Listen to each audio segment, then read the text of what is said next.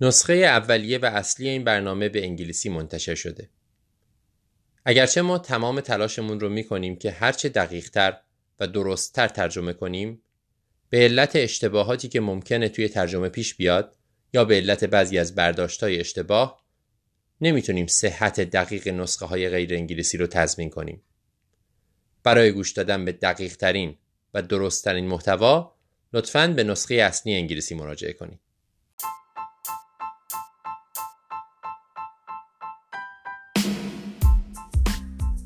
سلام. به امرپ فارسی آبان ماه 1398 نوامبر 2019 خوش اومدید. این ماه هم ما امرپ رو کامل براتون ترجمه کردیم و در قسمت های مختلف خواهید شنید. بازم باید بگیم که امیبکست رو می‌تونید در تلگرام بشنوید یا در تمام اپلیکیشن های پخش پادکست از جمله اپل پادکست که جدیدا اضافه شده و خیلی از شنونده های ما دارن اونجا میشنون.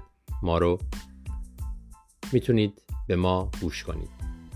این ماه مباحث خیلی مختلفی داریم. خیلی هاشون مباحث کلینیکی هستند راجع به برق گرفتگی و سائق زدگی حرف می‌زنیم. راجع به داروی سوگامادکس که اثر راکرونیوم رو برمیگردونه حرف می‌زنیم. راجع به اهمیت تمرین پروسیجرها حرف می‌زنیم. راجع به استروک خلفی یکی از مشکلات بزرگ اورژانس. صحبت می‌کنیم همینطور هم راجع به سنکوپ یکی دیگه از شکایت های مشکل ساز در اورژانس حرف می‌زنیم. قسمت دوم تازه های تغییرات ATLS رو با هم بررسی می‌کنیم. یک کیس راجبش صحبت می‌کنیم از فلج ناگهانی در اطفال و بالاخره یک سندروم جدیدی به اسم برش رو با هم بررسی می‌کنیم. که خیلی جالبه. این ماه برخلاف ماهای قبل خلاصه نهایی نداریم و خلاصه هر مبحثی در پایان خود اون مبحث گفته خواهد شد. امیدوارم که بحثای این ماه به دردتون بخوره و بهتون کمک کنه تا از مریضاتون بهتر مراقبت کنید.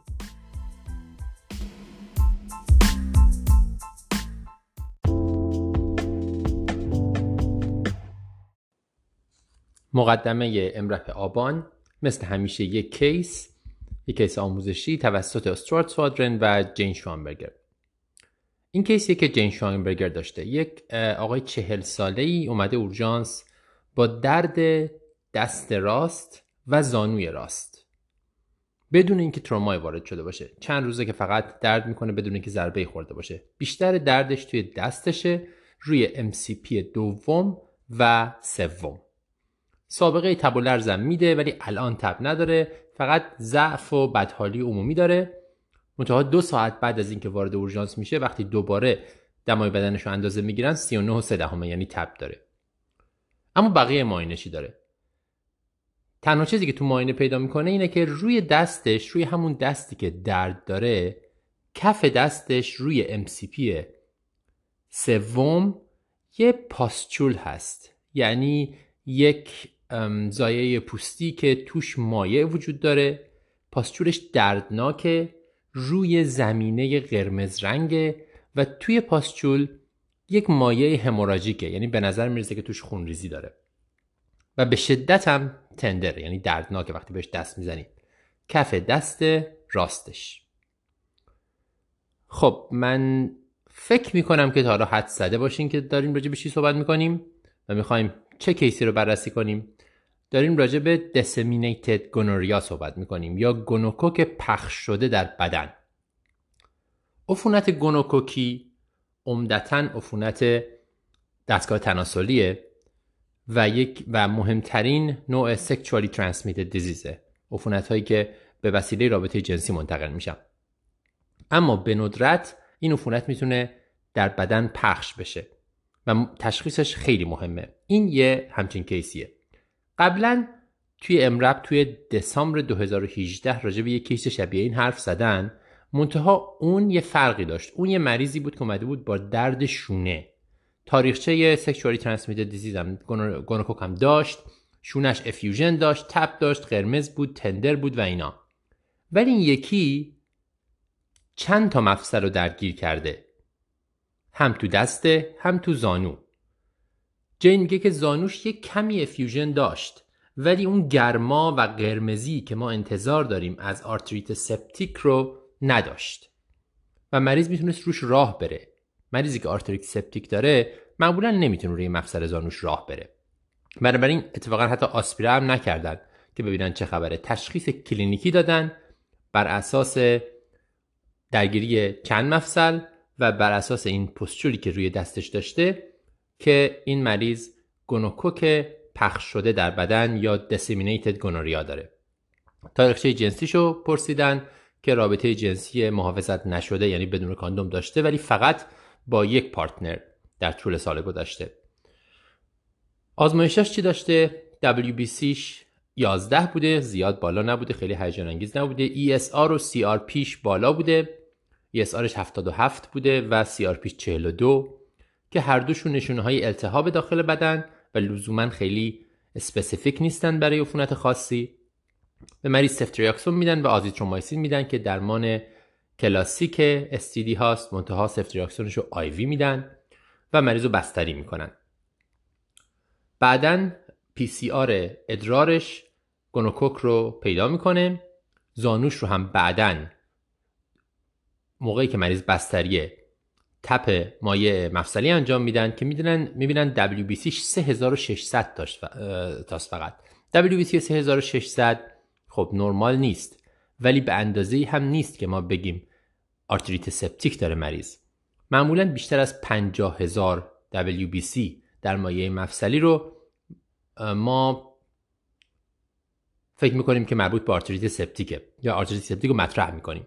پایین تر از 50 هزار اگه مثبت باشه معمولا آرتریت التهابیه. این مریض رو با توجه به اینکه این پستچول روی دستش داشته و درد مفصلی داشته برای رد آندوکاردیت اکو هم می‌کنن که منفی بوده. یه نکته که باید مند نظرمون باشه اینه که هر مریضی که میاد با یک STD یعنی بیماری عفونی منتقل شده از طریق رابطه جنسی باید برای بقیه بیماری های این گروه هم چکش کرد. این مریض رو هم برای HIV و سیفیلیس و چیزهای دیگه چک می‌کنن که سیفیلیسش هم اتفاقا مثبت میشه. نکته مهمی که به نظرم یادآوریش خیلی خوبه اینه که درگیری مفصلی توی گونوکوک می‌تونه دو جور باشه. می‌تونه سپتیک باشه یعنی شما آرتریت سپتیک داشته باشین به خاطر گونوکوک درست مثل case چند وقت پیش که گفتیم توی EM:RAP مطرح شده. اون مفصل رو اگه تپ کنید مایه مفصلیش WBC بیشتر از 50 هزار تا داره کشتش مثبت میاد و غیره. ولی درگیری مفصلی در گونوکوک پخش شده در بدن دسیمینیتد گونوریا می‌تونه هم التهابی باشه. یعنی مایه مفصلیش لزوما سپتیک نیست مثل همین کیس. و شما اگه مایه مفصلی رو کشت بدین لزوما جرم رو پیدا نمی کنید. این مدل دوم یعنی آرتریت غیر سپتیک و التهابی اتفاقا شایع تره و جاهای دیگه بدن رو هم ممکنه درگیر کنه مثل تاندون ها و بافت نرم و غیره. این از مقدمه بحث. یک case جالب. خلاصه مطلب اینه که اگر مریضی میاد با درگیری چند مفصل درد چند مفصل یکی از تشخیص افتراقی هایی که مخصوصا در مردها و زنهای سن فعالیت جنسی باید مد نظر داشت گونوکوک پخش شده در بدن یا دسیمینیتد گونوریاست که همه بدن رو می‌تونه درگیر کنه مفصل های مختلفی رو درگیر می‌کنه تب میده و ممکنه که ضایعات پوستی به شکل, به شکل پوستچول بده. نکته مهم اینه که درگیری مفصل در دسیمینیتد گونوریا لزوما سپتیک نیست. یعنی شما اگر که مفصل رو تپ کنید مایه مفصلی تعداد WBCش بالای 50 هزار تا نیست و از کشتش چیزی به دست نمیاد. درگیریش التهابیه. درمانش هم سفتریاکسون با آزیترومایسینه منتها سفتریاکسون رو باید آیوی بدین و مریض نیاز به بستری داره. این از مقدمه. بریم سراغ بقیه مباحث این ماه که نام بردیم قبلا. ببینیم که ماه آبان چی برامون داره امرب.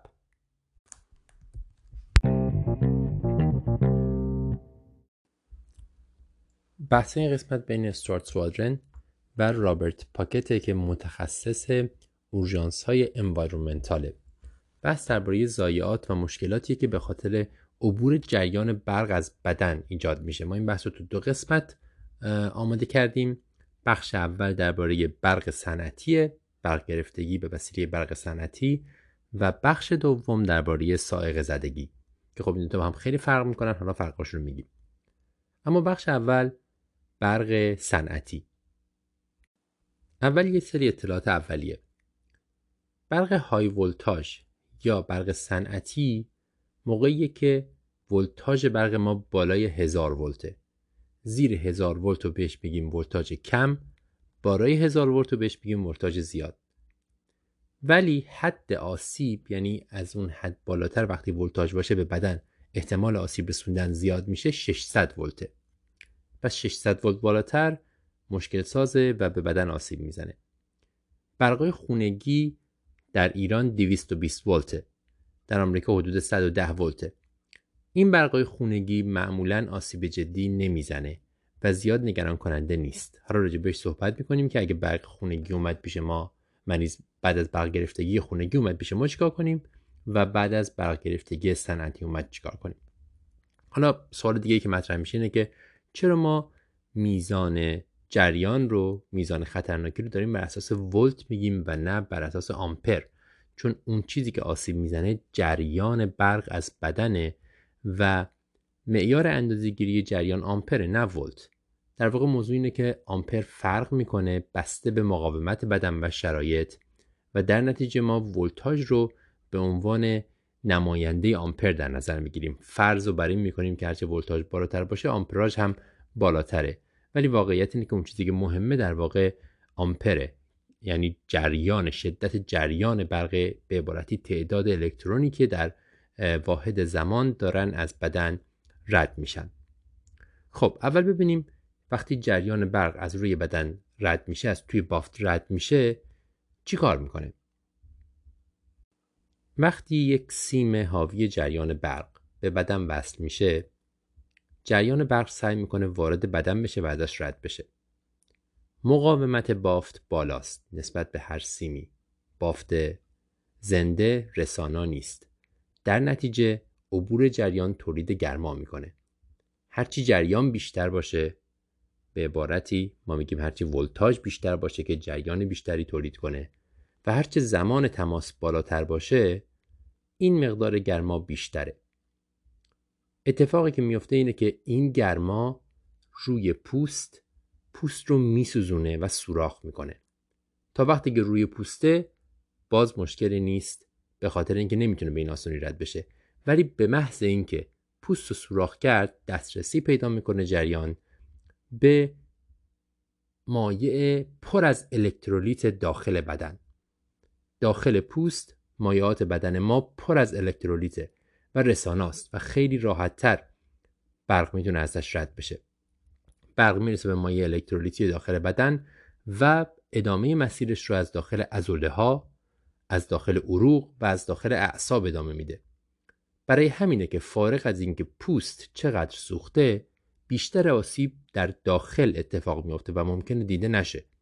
به عبارتی مریض ممکنه که از بیرون فقط یک سوختگی کوچیک روی پوست داشته باشه ولی داخلش مقدار زیادی از ازوله ها سوخته باشن و آسیب وجود داشته باشه. حالا اگه پوست خیس باشه چی میشه؟ همونجوری که هممون می‌دونیم پوست خیس بدتر می‌کنه شرایط چون مقاومت پوست خیس حدود 100 برابر کمتره. مقاومت کمتر یعنی جریان بیشتر و جریان بیشتر یعنی آسیب بیشتر. با همون ولتاژ مساوی. سوال بعدی که مطرح میشه اینه که فرق بین جریان AC و DC چیه؟ جریان متناوب یا AC که مثل برق شهری و جریان مستقیم یا DC مثل برقهای باتری مثلا باتری ماشین. AC جریان متناوب حدود سه برابر خطرناکتر از جریان مستقیم یا دیسیه چرا؟ چون جریان متناوب همونجوری که از اسمش پیداست در دو جهت حرکت می‌کنه. الکترون ها میرن و برمیگردن. این باعث میشه که یک انقباز ازولانی دائم و ادامه دار بده. چون همچنان جریان داره میره و برمیگرده این عضله طوری منقبض میشه که اون سیم برق رو می‌گیره و نمی‌تونه ولش کنه. در واقع اون آدم که برق گرفتتش میچسبه به منبع برق. دیسی یک جهت است. معمولا یه انقباض شدید عضلانی میده که باعث میشه اون فرد پرتاب بشه و از منبع برق جدا بشه.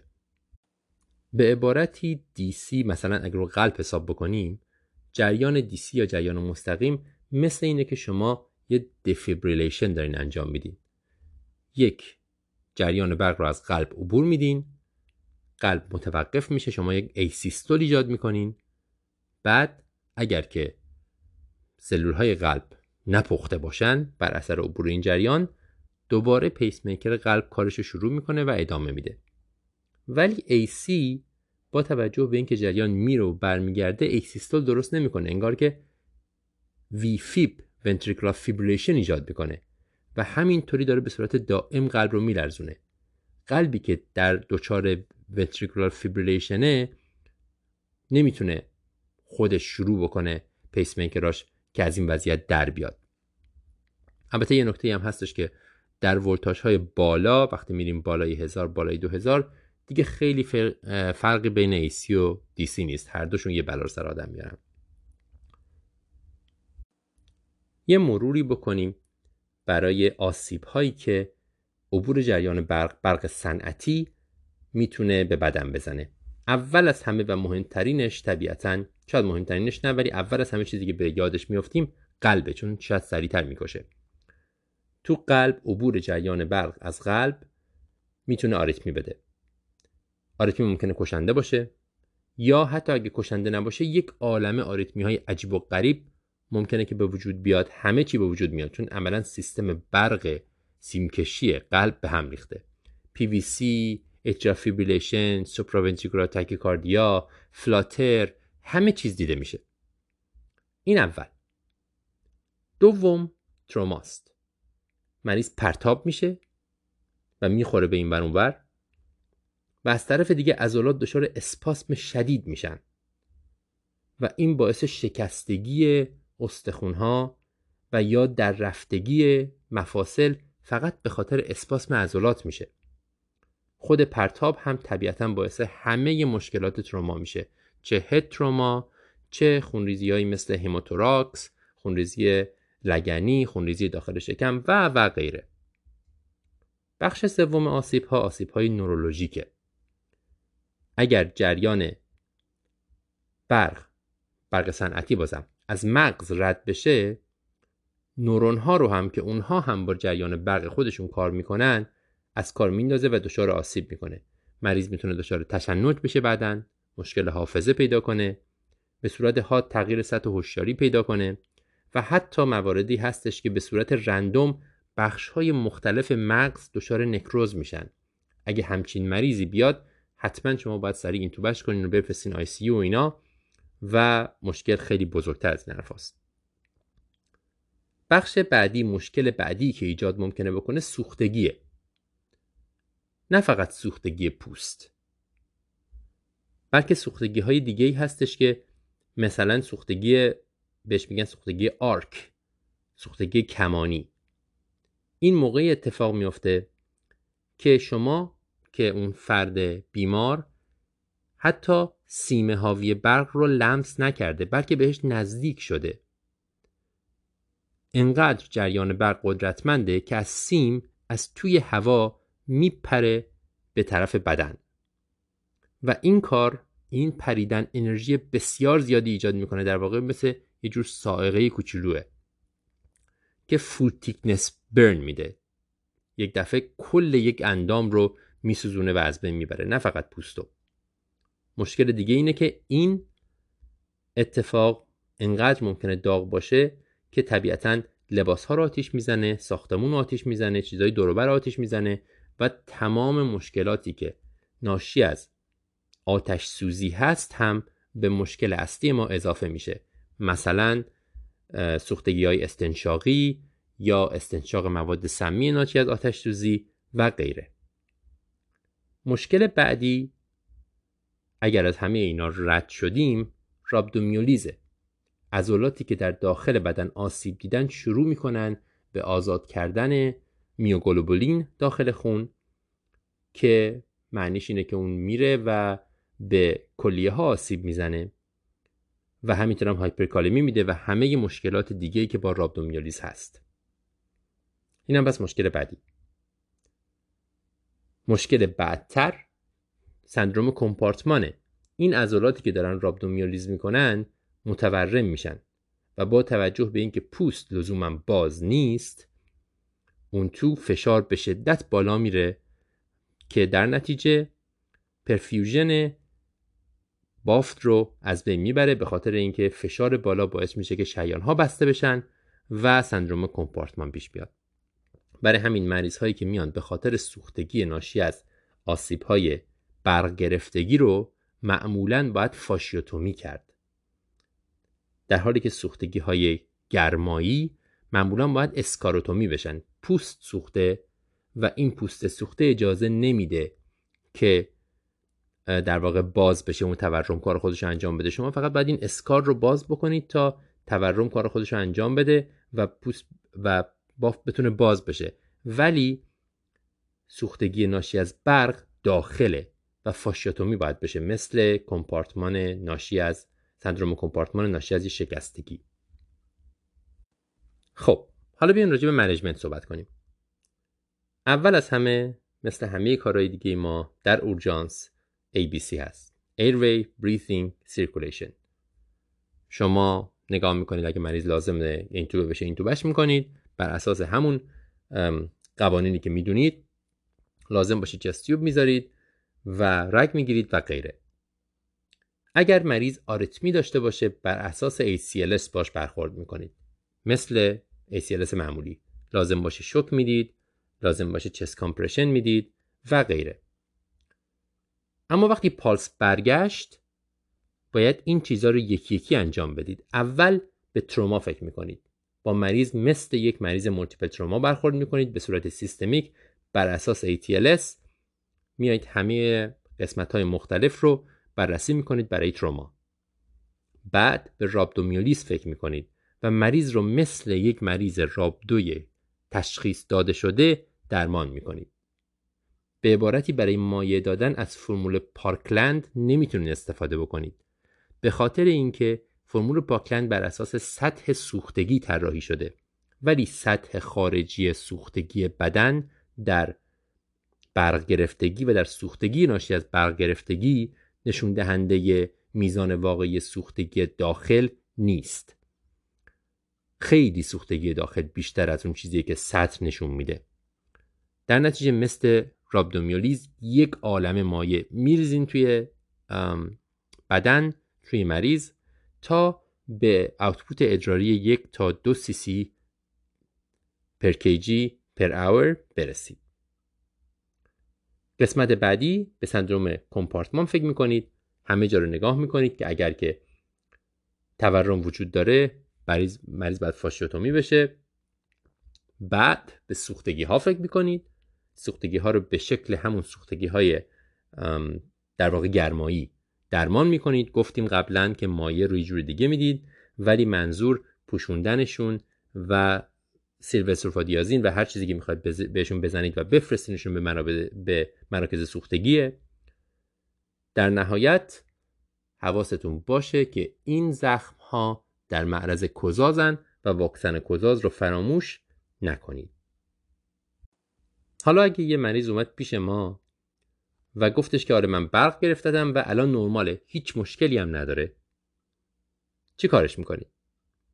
اگر لو والتج باشه یعنی داشته تو خونه با یک وسیله ای چیزی کار می‌کرده و خلاصه برق گرفتتش و پرتابم شده و حالا چند لحظه هم بس بوده و الان اومده و هیچ مشکلی نداره اینجا میگن که شما می‌تونید یک هیستوری و یک اگزم کامل بکنید که ببینید سوختگی خاصی وجود نداره و بعد از اون مرخصش بکنید. اصلا هیچ کار خاصی لازم نداره. اگر مریض هیچ علامتی نداره بعد از سوختگی لو والتیج می‌تونه مرخص بشه. اگر یه جایی سوخته یا یک جایش درد داره یعنی شاید مدت زمان بیشتر بوده و اینا میگن که خب طبیعتا به اون درد می‌رسید ببینید که آیا شکستگی چیزی وجود داره و غیره. ولی حداقل اون چیکارهایی که می‌کنید این ستاست یه ECG می‌گیرید فقط برای screen که مطمئن باشید که نرماله. یه UA می‌تونید بگیرید برای اینکه ببینید که میوگلوبولین یا هموگلوبولین توش هست یا نه. برای rhabdo و شاید یه دونه CK کراتین کیناز چک بکنین. بازم برای rhabdo. پس اگر که مریض اومد low voltage بود و همه چیزش نرمال بود بعد از یک هیستوری و فیزیکال اگزم خوب که بدون هیچ آسیبی وجود نداره میشه مرخصش کرد.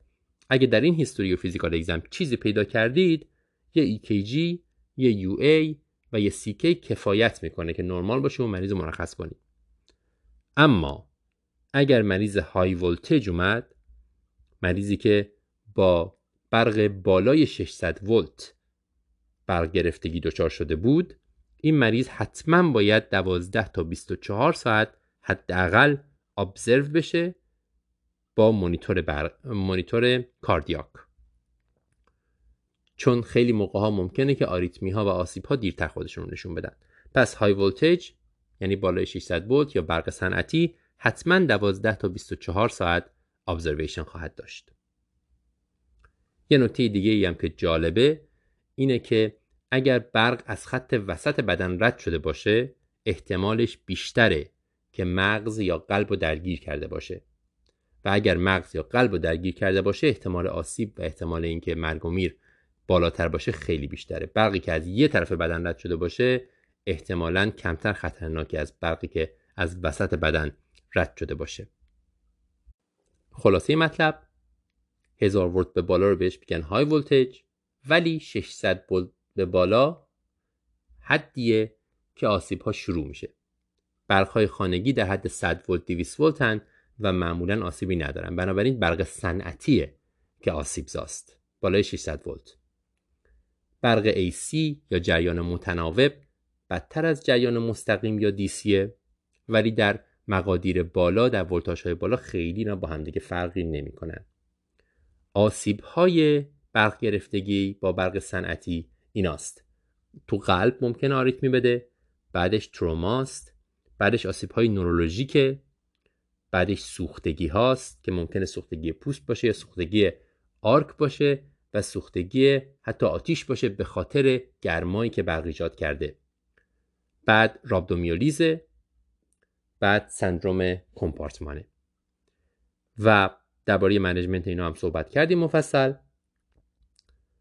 اگر که یک مریضی اومد و لو ولتج بود همونطوری که گفتیم هیچ مشکلی اگه نداشته باشه بعد از یک تاریخچه و یک معاینه مناسب میشه مریض همون اول مرخص کرد. اگر چیزی باشه چیزی پیدا کردید یه سوختگی چیزی میشه یه EKG گرفت یه UA گرفت و یه CK گرفت و مریض رو فرستاد بره خونه.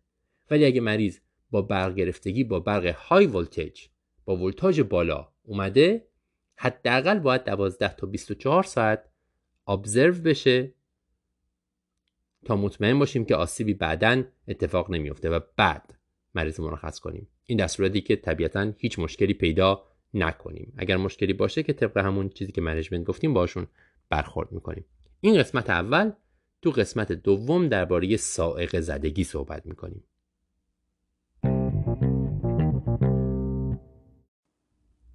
بحث شیرین بعدیمون درباره تمرین پروسیجرهای نادر هست.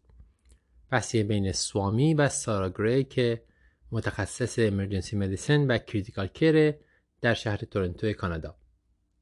قبلا ما تو اپیزود March در این باره حرف زدیم که لازمه برای همه ما متخصصین طب اورژانس که procedure هایی که خیلی نادر انجام بدیم تو اورژانس رو مرتب تمرین کنیم تا آمادگی ذهنی و عملی داشته باشیم برای موقعی که لازم شد.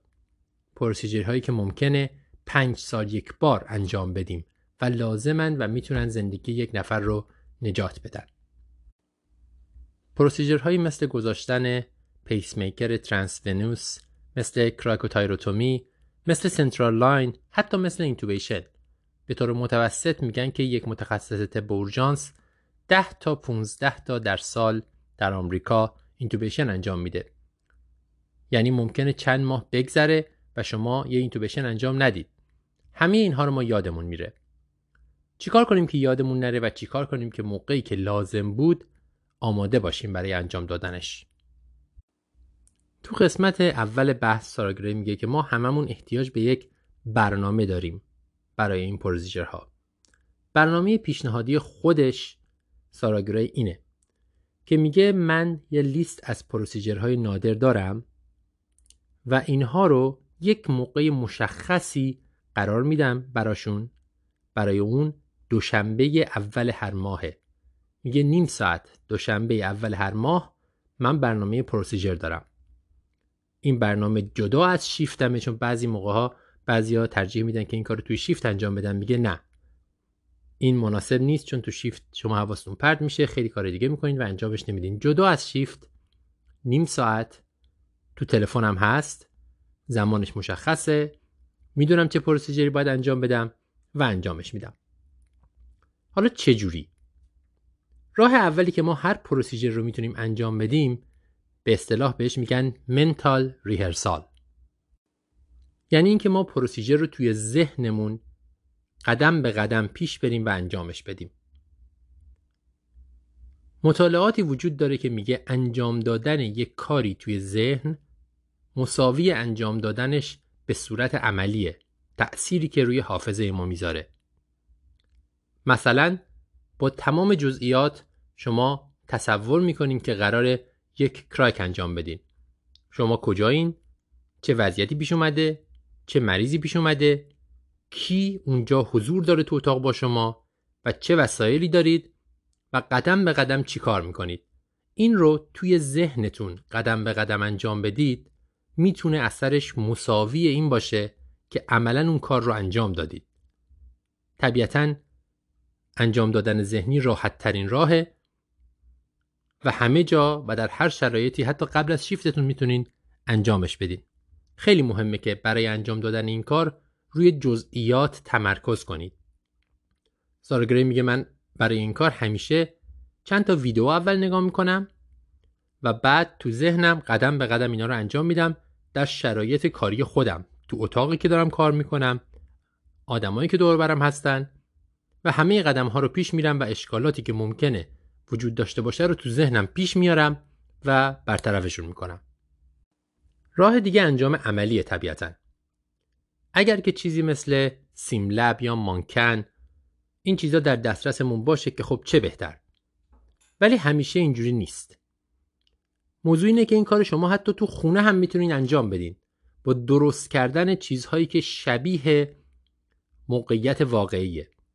مثلا شما به راحتی می‌تونید از یک جعبه دستمال کاغذی چند تا دستمال کاغذی و یه چاقو استفاده کنید برای اینکه کرایک رو بازسازی کنید. که مثلا چند تا دستمال کاغذی بذارید به جای پوست و بعد جعبه دستمال کاغذی در واقع اون دیواره نایتون باشه و با یه چاقو این کار انجام بدید انگشتتون رو بکنید تو و این مراحل رو تو ذهنتون انجام بدین در حالی که دستتون عادت می‌کنه به انجام این قضیه. لزومی نداره کامل و دقیق همون شرایط باشه. نزدیک بهش هم باشه کافیه. بازم ساراگری میگه که حتما این موضوع باید برنامه ریزی شده باشه. چرا؟ به خاطر اینکه با برنامه ریزی به ذهنتون کمک می‌کنین که حتما این کار رو انجام بدید و از طرف دیگه به خودتون میگید که این کار رو انجام دادید و اعتماد به نفستون بالا میره. میگه اول یه هدف باید دقیق داشته باشید. کی می‌خواین این کار رو انجام بدین و چه وقت چقدر وقت می‌خواین براش بذارید و دیگه اینکه چی می‌خواین انجام بدید. مثلا اینکه می‌خوام کرایک رو توی تاریکی فقط با لمس بتونم انجام بدم. خودش میگه که اول بارهای اول آسونتر می‌کنم شرایط رو و بعد کم کم سختترش می‌کنم. برای اینکه استرس رو هم بازسازی بکنه حتی یه راههای پیشنهاد می‌کنه. مثلا میگه سعی می‌کنم تو تاریکی مطلق انجامش بدم یا یک زمان خیلی محدود براش بذارم. مثلا میگم من باید در سی ثانیه این دستمان کاغذی رو پاره کنم و دستمو بکنم تو و این لوله رو فرو کنم توی اون جعبه دستمان کاغذی که نایمه. یا راه های دیگه. سارا میگه که من خیلی موقع برای اینکه شرایط استرس رو بازسازی کنم اینه که میرم ورزش. ورزش می‌کنم به سرعت از ورزش می‌دونم در حالی که دارم عرق میریزم به سرعت سعی می‌کنم یک کراک انجام بدم که اونجا گذاشتم قبلا روی میز. سوامی میگه که من این کار رو موقعی انجام میدم که دو تا بچه حدود 4 5 سالم دارن دور اتاق میدوئن و من دارم سعی می‌کنم مراقبشون باشم و باهاشون حرف بزنم و همزمان این کار رو انجام بدم. درست انگار داره شرایطی رو بازسازی می‌کنه که شما واقعا بار سر مریضید. یه پرستار داره باهاتون حرف می‌زنه یکی دیگه داره بهتون این نشون میده یکی دیگه ازتون داره دوز دارو رو می‌پرسه و شما واقعا باید در اون شرایط مریض رو کراک کنید. مهمترین بخش بحث به نظر من این بود.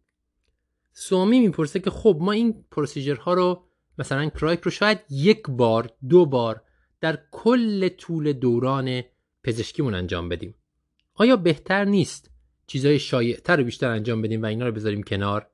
چیزای ساده تر مثل لسریشن مثل چیزای دیگه؟ جواب ساراگرای خیلی جالبه. میگه که دونستن پروسیجر فقط این نیست که ما اون کار رو بتونیم انجام بدیم. شاید مهمترین فایدهش اینه که اعتماد به نفس ما رو بالا می‌بره و در نتیجه رضایت شغلی ما رو در کل بالا می‌بره و استرس ما رو پایین میاره. همه ما اینو تجربه کردیم که داریم میریم سر شیفت. الان داریم فکر می‌کنیم که خدایا چه مریضی قراره بیاد چه شرایطی قراره برای ما پیش بیاد و چه اتفاقی ممکنه بیفته که ما براش آماده نیستیم. حتی اگر اون اتفاق نیفته که خیلی موقع نمیفته بیشتر شیفتای ما شیفتای معمولی هستن. مریض خیلی سخت خیلی شایع نیست. برای همین هم هستش که ما پروسیجرهای خیلی عجیب رو کم انجام میدیم. ولی اینکه ذهنمون آماده باشه اعتماد به نفس ما رو در کل کارمون بالا می‌بره و رضایت شغلی ما رو زیاد می‌کنه و کمک می‌کنه به اینکه از فرسودگی شغلی جلوگیری کنه. کار دیگه که سارا می‌کنه اینه که من 6 تا پروسیجر رو انتخاب می‌کنم میگه که هر ماه یه پروسیجر رو انجام میدم به ترتیب و بعد از 6 ماه دوباره از اول شروع می‌کنم و همون پروسیجرها رو یک دور دیگه انجام میدم. حتی برای بار سوم و چهارم. اینجوری در طول دو سال فقط روی 6 تا پروسیجر تمرکز می‌کنم تا اینکه کاملا ملکه ذهنم بشه. بحث شخصیش یه بحثه؟ بحث دیگه در مورد رزیدنتی برنامه های رزیدنتی و برنامه های آموزشیه. پیشنهاد این دوستان اینه که حتما بخشی از برنامه آموزش انجام پروسیجرها به صورت دست جمعی برای رزیدنت ها و حتی برای اتنت ها دوره هم باشه. حتما شما هم تو برنامه های رزیدنتیتون برنامه کنفرانس هفتگی دارید. به جای اینکه تمام کنفرانس هفتگی رو به شنیدن سخنرانی و لکچر بگذرونیم یک بخش خیلی مهمی که می‌تونه برای همه هم برای اتندا و هم برای رزیدنت فایده داشته باشه اینه که بخشی از اون رو به انجام پروسیجرها روی مانکن یا اگه مانکن نداریم روی هر چیزی که دم دستمون هست اختصاص بدیم. خلاقیت به خرج بدیم یه چیزی بسازیم و با توضیح اینکه مراحلش چیه با دستامون این کار رو انجام بدیم. این حتی یه آموزشی هم است برای رزیدنت ها که ببینن اتنت ها هم در این مرحله مراحل یادگیری همراهشون هستن و لازمه که بعدا یادگیریشون رو ادامه بدن. به عبارتی انجام این کار به صورت دست جمعی فوایدش رو دوچندان می‌کنه. خلاصه مطلب این که پروسیجرهای نادر ما هممون فراموشمون میشه باید به صورت دوره‌ای تمرینشون کنیم. نه تنها برای اینکه انجامشون بدیم بلکه برای اینکه اعتماد به نفس ما و رضایت شغلی ما رو بالا می‌برن. حتما برای این کار باید برنامه داشته باشیم. مثلا ماهی یه بار چه روزی دقیقا چه کاری می‌خوایم انجام بدیم؟ خلاقیت به خرج بدیم برای اینکه شرایط رو بازسازی کنیم چه از نظر عملی و چه از نظر استرس و شرایط دوروبرش.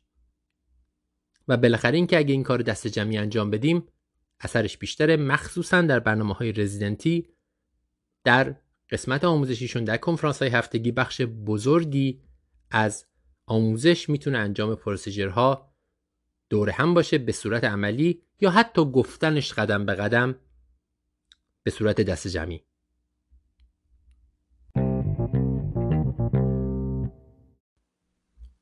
بخش دوم ضایعات ناشی از جریان برق درباره سائقه.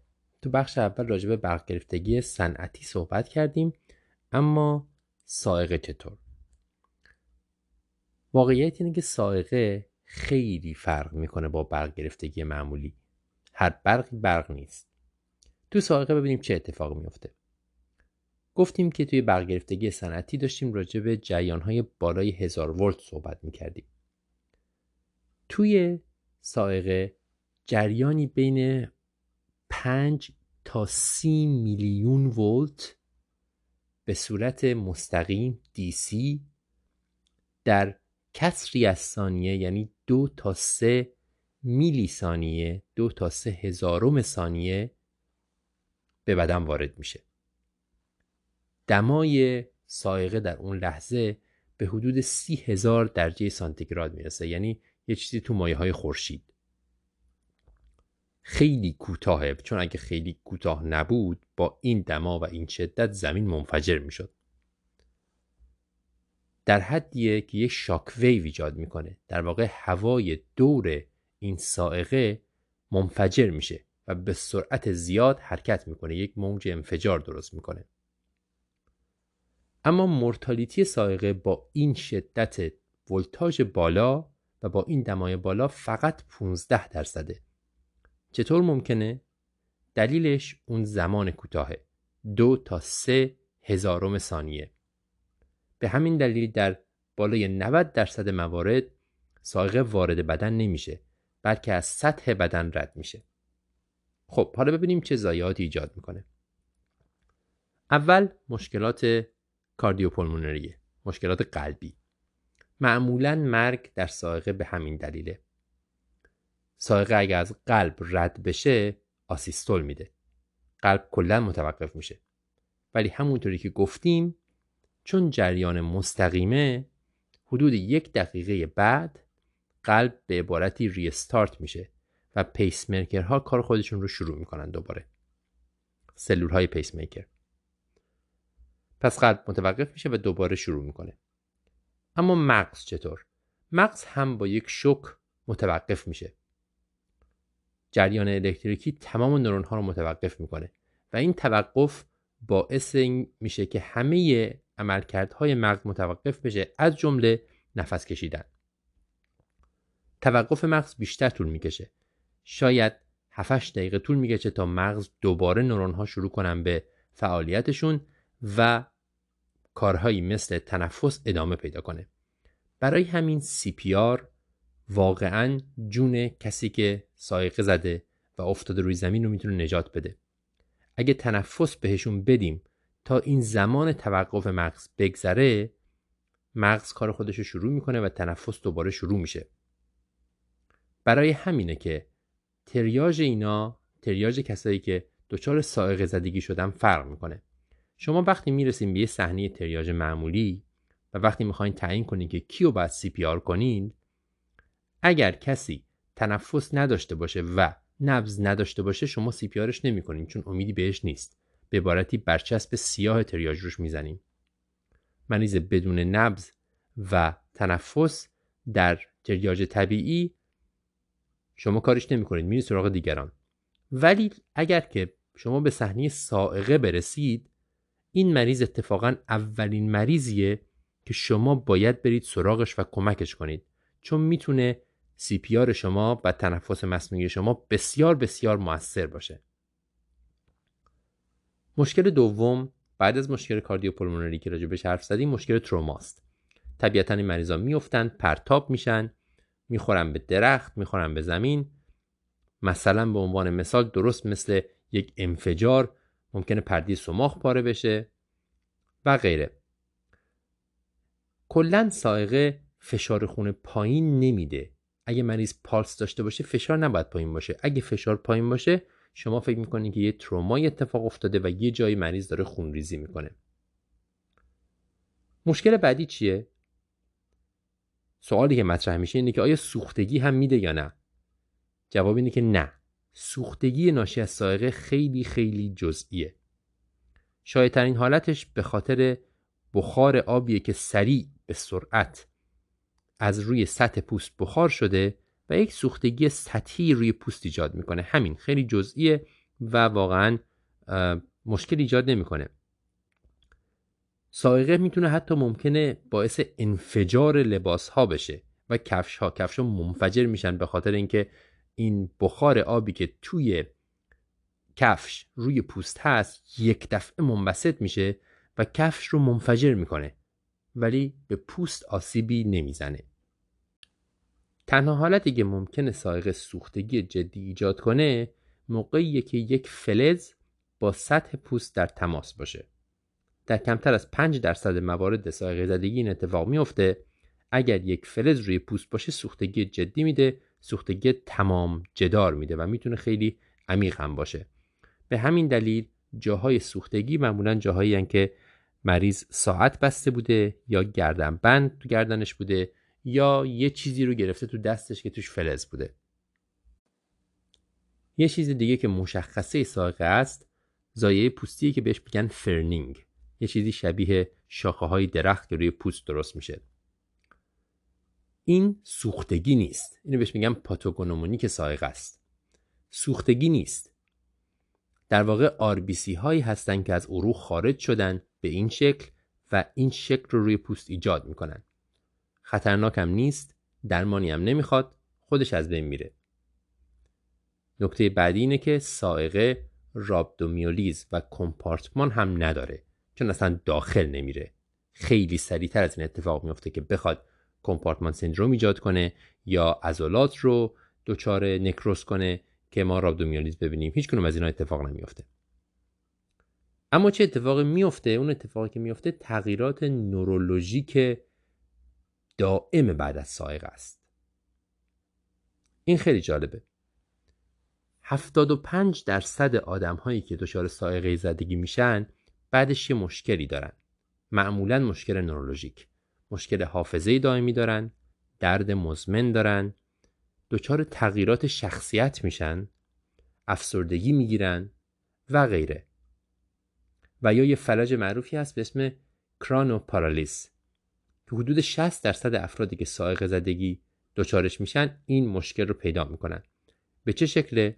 معمولا سائقه به اطراف یه چیز دیگه می‌خوره بعد برق از یه پا میره بالا از اون یکی پا میاد پایین. اینجوری پا وقتی که این اتفاق میافته به شکل بدون پالس رنگ پریده و فلج در میاد. یعنی انگار که یک ترکیبیه از مشکل نورولوژیک و مشکل عروقی. ولی واقعیت اینه که همش ویزو اسپاسمه و بین 4 تا 6 ساعت دیگه برمیگرده. فقط ممکنه که درد مزمن باقی مونده باشه. پس این کرانوپارالیز خیلی چیز خطرناکی نیست و برمیگرده. خب حالا مریضی که با سائقه زدگی اومده تو اورژانس ما چیکار کنیم؟ اول طبق معمول ABC اگه ارست کرده ACLS CPR خیلی مهمه همونطوری که گفتیم. و حتما هم چست کامپرشن هم رسیدگی به تنفس رو ما انجام میدیم چون ممکنه که جون مریض رو نجات بده. اگر که بدون علامت باشه طرف و فقط صاعقه زده و الان اومده که بررسی بشه هیچ نیازی نه به آزمایش هست نه به مونیتور کردن نه به هیچ چیز. با تأخیر صاعقه آسیبی نمی‌زنه. شاید بد نباشه EKG بگیریم برای اینکه مرور بکنیم ببینیم مشکلی نباشه. تنها کاری که شاید مناسبه یه EKG ه چیزی که باید بهش حواسمون باشه تروماست. مریض رو معاینه می‌کنیم دنبال تروما میگردیم. رابدومیالیز مشکلی نیست دنبال اون نمیگردیم. کمپارتمان مشکلی نیست دنبال اون نمیگردیم. مگر به دلیل اینکه تروما اتفاق افتاده باشه کمپارتمان داده باشه وگرنه خود سائقه کمپارتمان نمیده. سوختگی ها هم همونطور که گفتیم بسیار جزئی هستند پس بعد از ABC و برطرف کردن مشکل توقف تنفسی و قلبی تروما مهمترین بخش قضیه است. ولی نکته مهمش اینه که این مریض ها رو با وجود ای که سوختگی مهم نیست اینجا پیشنهاد می‌کنن که همشون رو بفرستین به مرکز سوختگی. نه به صورت اورژانسی بلکه به صورت اوت پیشنت یه هفته دیگه دو روز دیگه سه روز دیگه. چرا؟ چون همه اینا مشکلات مزمن خواهند داشت.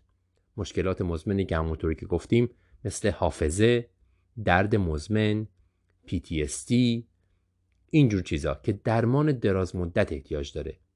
تو این سگمنت امرب میگه که این درمان های دراز مدت تو مراکز سوختگی عرضه میشه. من نمی‌دونم تو ایران این درمان ها کجا عرضه میشه. واقعا سوختگی ها مراکز سوختگی همچین امکانات رو هم دارن. این کار رو هم می‌کنن که ضایعات دراز مدت ناشی از سوختگی رو هم پوشش بدن یا نه. ولی موضوع خلاصه مطلب اینه که این مریض ها نیاز به درمان دراز مدت این عوارض دارن. خیلی جالبه که سائقه که مشکل بسیار حادیه عوارضش دراز مدته برخلاف اون چیزی که به نظر می‌رسه. خلاصه مطلب تو سائقه 5 میلیون ولت حداقل در 3 هزارم ثانیه منتقل میشه. مرتالتی سائقه حدود 15 درصده و معمولا به دلیل ارست قلبی یا تنفسی صورت می‌گیره. هر دوی اینا قابل برگشتن و اگر مریض بتونه اون مدت رو دووم بیاره حالا یا با سی پی آر یا خودش هم قلب برمیگرده و هم مغز. بنابراین کاری که ما باید بکنیم اول از همه سی پی آر یعنی ABC, ACLS و بعد بررسی ترومای احتمالی و درمانش. سوختگی مشکلی نیست. کمپارتمان و رابدومیولیز مشکلی نیست. مریض ممکنه دچار فلج بشه که اونم برمیگرده. ولی مشکلات مهمترین مشکل مشکلات مزمن نورولوژیکن. تغییرات شخصیت حافظه درد مزمن افسردگی PTSD و اینا. اینا نیاز به درمان و بررسی دارن.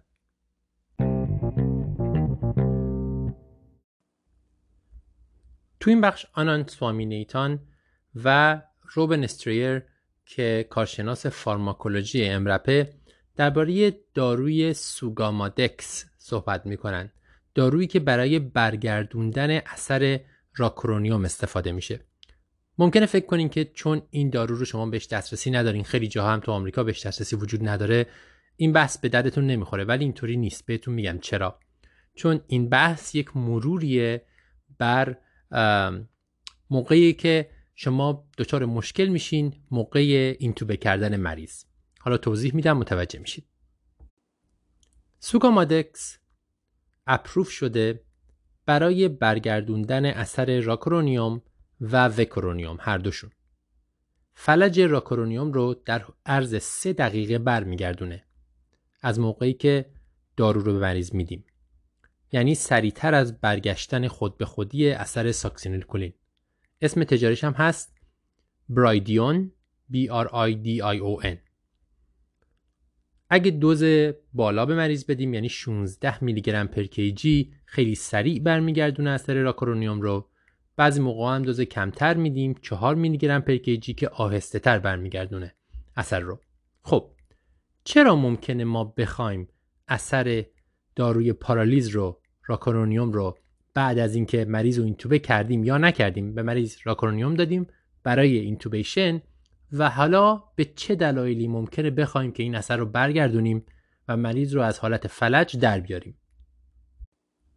یکیش موقعیه که می‌خوایم مریض رو معاینه نورولوژیک بکنیم. مثلا یه مریضی میاد با head trauma.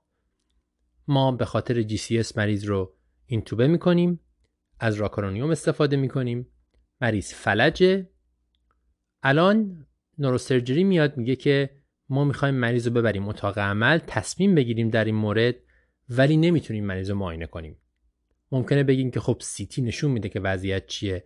ولی واقعیت اینه که خیلی از neurosurgeon ها فارغ از CT می‌خوان که وضعیت کلینیکی مریض رو ببینن هم سطح هوشیاری مریض رو و هم وضعیت ازولانی مریض رو وضعیت مردمک های مریض رو و غیره و تصمیمشون رو برای انجام دادن یا ندادن جراحی بر این اساس قرار میدن.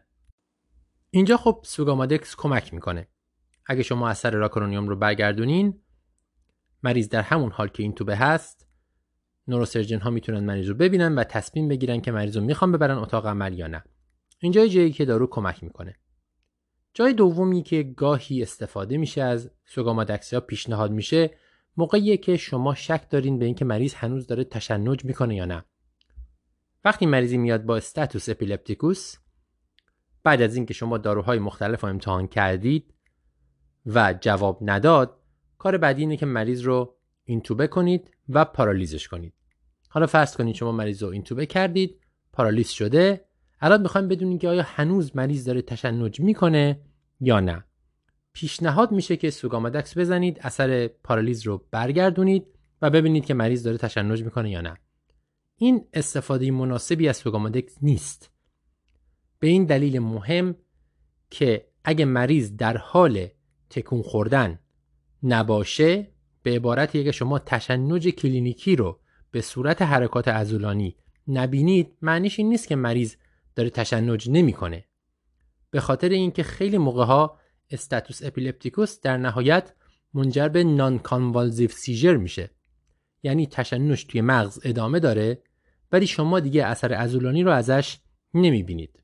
اتفاقا پارالیز ممکنه که مناسب باشه برای این مریض ها به خاطر اینکه تحریک دائم عضلانی رو از بین می‌بره.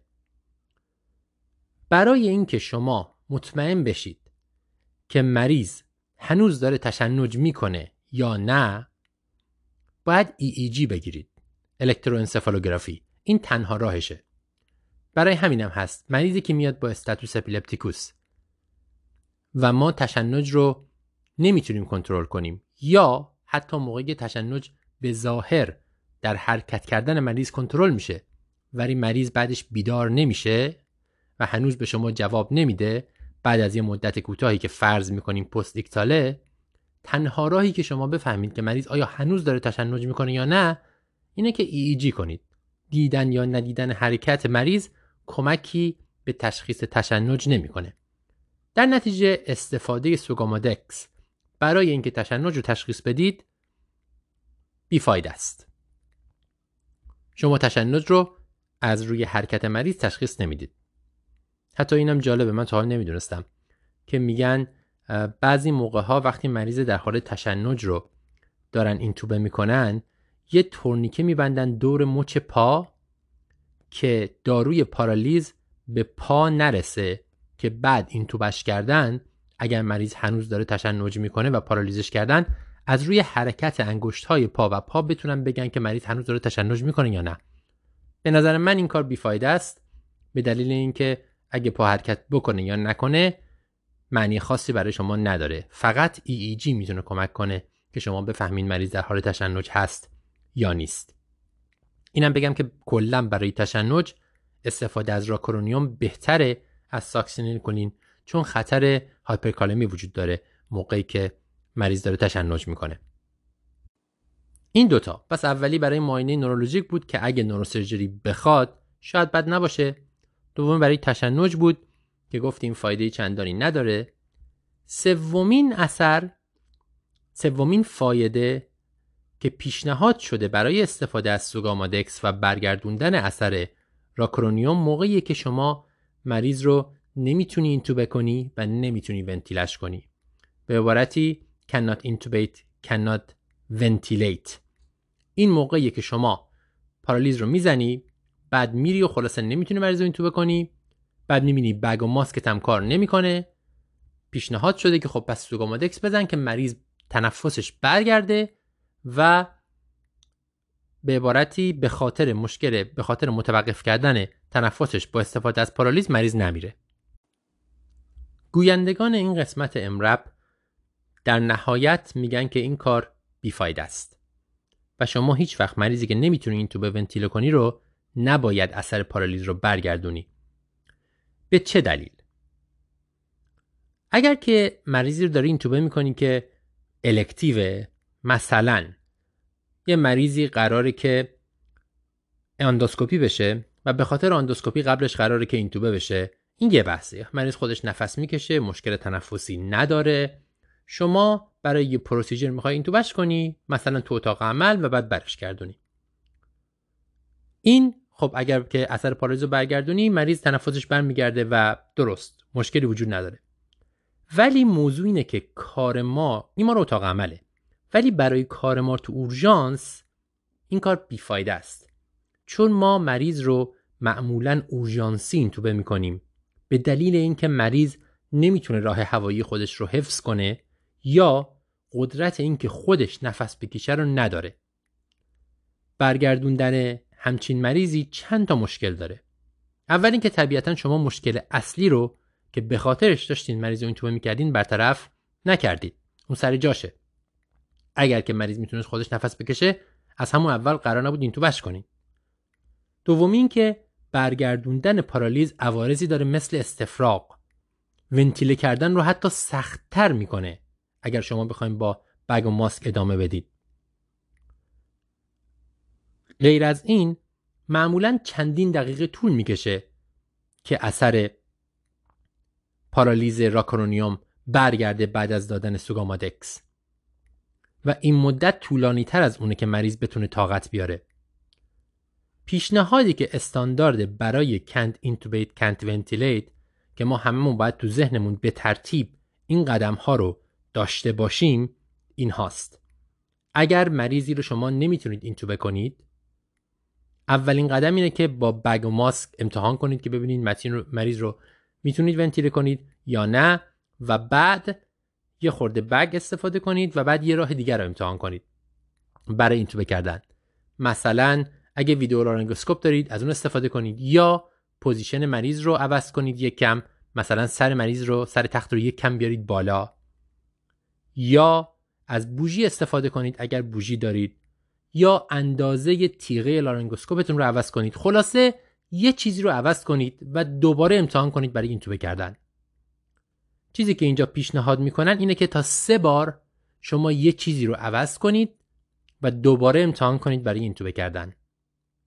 اگر سه بار امتحان کردید و نشد قدم بعدی supraglottic airway ها هست مثل LMA LMA راهیه که خیلی خوب به شما می‌تونه ventilation بده و oxygenation و یه خورده وقت بخره تا فکر کنین که قدم بعدیتون چی و چیکار می‌خواید بکنید یا حتی با LMA مریض رو منتقل کنید مشکلی وجود نداره.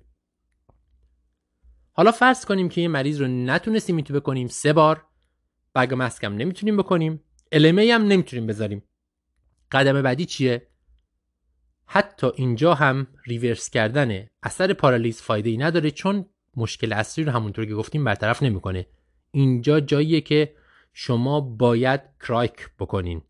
cricothyrotomy cric cric cric کرایکوتایروتومی پروسیجریه که ما همه راجبش یاد می‌گیریم. خیلی خیلی به ندرت استفادهش می‌کنیم. خیلی پروسیجر سرراستیه. و اگه تمرین کرده باشیم انجامش نسبتا آسونه. مشکل اینه که خیلی استرس زاست موقع انجامش و در شرایطی هم اتفاق میفته که ما قبلش نمی‌دونیم قرار این کار بکنیم به خاطر اینکه خیلی اورژانسیه. و همیشه این گفته میشه که مهمترین قدم برای انجام cricothyrotomy تصمیم گرفتن به انجاممونه. مهمترین اشتباهی که ما می‌کنیم که منجر میشه به مریض آسیب بزنیم اینه که تصمیم به cricothyrotomy رو به تعویق بندازیم. اینکه شما فکر کنید یه دارویی دارید که اثر پارالیز رو برمیگردونه ممکنه باعث بشه که این تصمیم رو تعویق بندازید. تمام بحث این قسمت امرب مهمترین چیزش اینه که این کارو نکنید و تصمیم رو به تعویق نندازید. مریضی که نمی‌تونید اینتوبه کنید بعد از چند بار تلاش و نمی‌تونید LMA بذارید باید کرایک بشه. برید و انجامش بدید. می‌تونید بعدش سوگامادکس هم بدید یا ندین ولی اصل قضیه اینه که کرایک رو به تاخیر نندازید. این خب تمرین ذهنی خیلی مهمیه برای خود منم برای همه ما که چه موقعی ماشه رو بکشیم برای اینکه کرایک رو انجام بدیم. توی قسمت دیگه همین ماه امرب درباره انجام پروسیجرها دربارهش بیشتر صحبت می‌کنیم که این پروسیجرهای نادر رو چجوری باید باهاشون راحت تر بشیم که انجام بدیم. ولی خیلی مهمه در مورد خیلی از اینا از جمله کرایک اینه که تصمیم رو به تعویق نندازیم. خلاصه مطلب سوگامادکس اثر راکارونیوم رو برمیگردونه. مهمترین استفادهش می‌تونه موقعی باشه که می‌خواین مریض رو معاینه نورولوژیک بکنید. یا اگر که EEG ندارید و هیچ چاره برای تشخیص تشنج مریض ندارید جز اینکه حرکات مریض رو ببینید برای اینکه تشنج رو در مریض اینتوبه شده تشخیص بدید می‌تونید ازش استفاده کنید و اثر پارالیز رو برگردونید. برای برگردوندن اثر راکرونیوم وقتی که اینتوبیشنتون الکتیوه تو اتاق عمل هم شاید به درد بخوره ولی توی اورژانس موقعی که مریض رو به خاطر وضعیت تنفسی یا سطح هوشیاری دارین اینتوبه می‌کنید سوگامادکس به هیچ درد شما نمی‌خوره. مریضی که نمی‌تونید اینتوبه کنید و نمی‌تونید با بگ ماسک ونتیله کنید اولین قدم المه و قدم بعدی کرایکه. معطل نکنید کرایکش کنید. اینم خلاصه مطلب.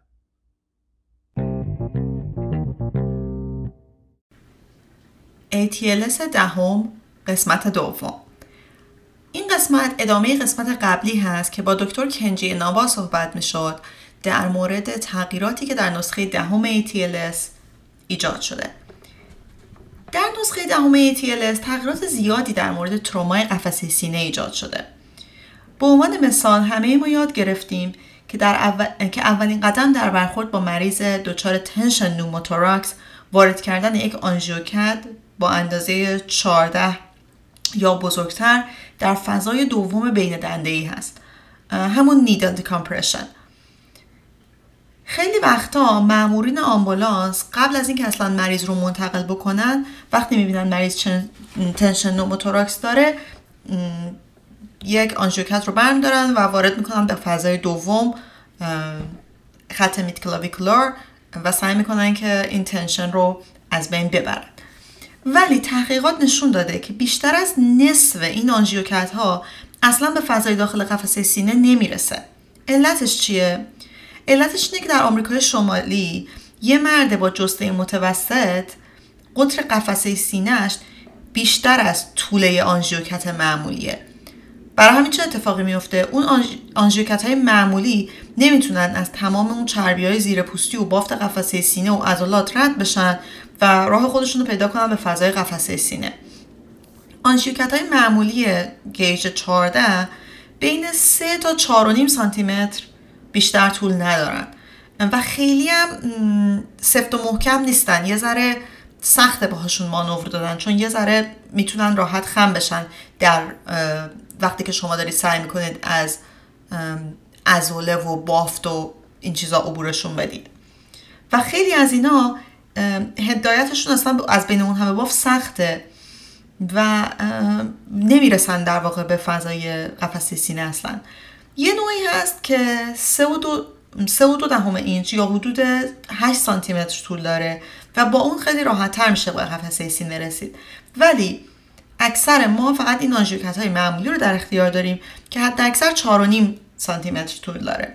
اینجا من این پرانتز باز بکنم. و اونه که خیلی از این مشکل ناشی از شیوع بالای چاقی در آمریکای شمالی هست و اینکه کلا خب جثه ها بزرگتره. و اگه شما در ایران یه مریض زن یا مرد متوسط و جثه 70 80 کیلویی کماکان دارید با tension pneumothorax کماکان قاعدتا باید بتونید با آنژیوکت معمولی به فضای قفسه سینه برسید. حالا راه حل چیه؟ و برای مریض هایی که جسه بزرگتری دارن یا اصلا در مواردی که شما می‌خواید مطمئن تر به قفسه سینه برسید. مطالعات نشون داده که فضای 4 یا 5 در anterior یا mid axillary line خط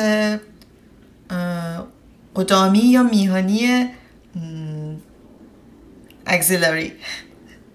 جای خیلی مناسبی هست برای نیدل دیکامپرشن برای اینکه بافت و عضله خیلی کمتری سر راه هست. و برای همین هم نسخه دهم ATLS توصیه می‌کنه که میشه برای نیدل دیکامپرشن از این فضاها استفاده کرد. یه خوبی دیگه هم که استفاده از این فضاها داره اینه که یه جورایی نیدلی که شما وارد می‌کنید و مثلا فرض کنید شما این آنژیوکت وارد می‌کنید یه جورایی فرض کنید که شما دارید اینو در جایی انجام میدین که خب طبیعتا مریض مریض تورما هست هزار آدم دیگه دارن توی روی مریض کار می‌کنن یا حتی خارج از بیمارستان یه مامور آمبولانس داره این کار رو انجام میده و مریض باید بعد از اینکه این کار انجام شد منتقل بشه. هزار, هزار احتمال وجود داره که این کتتر خیلی راحت خارج بشه اگر در قسمت قدامی قفسه سینه باشه.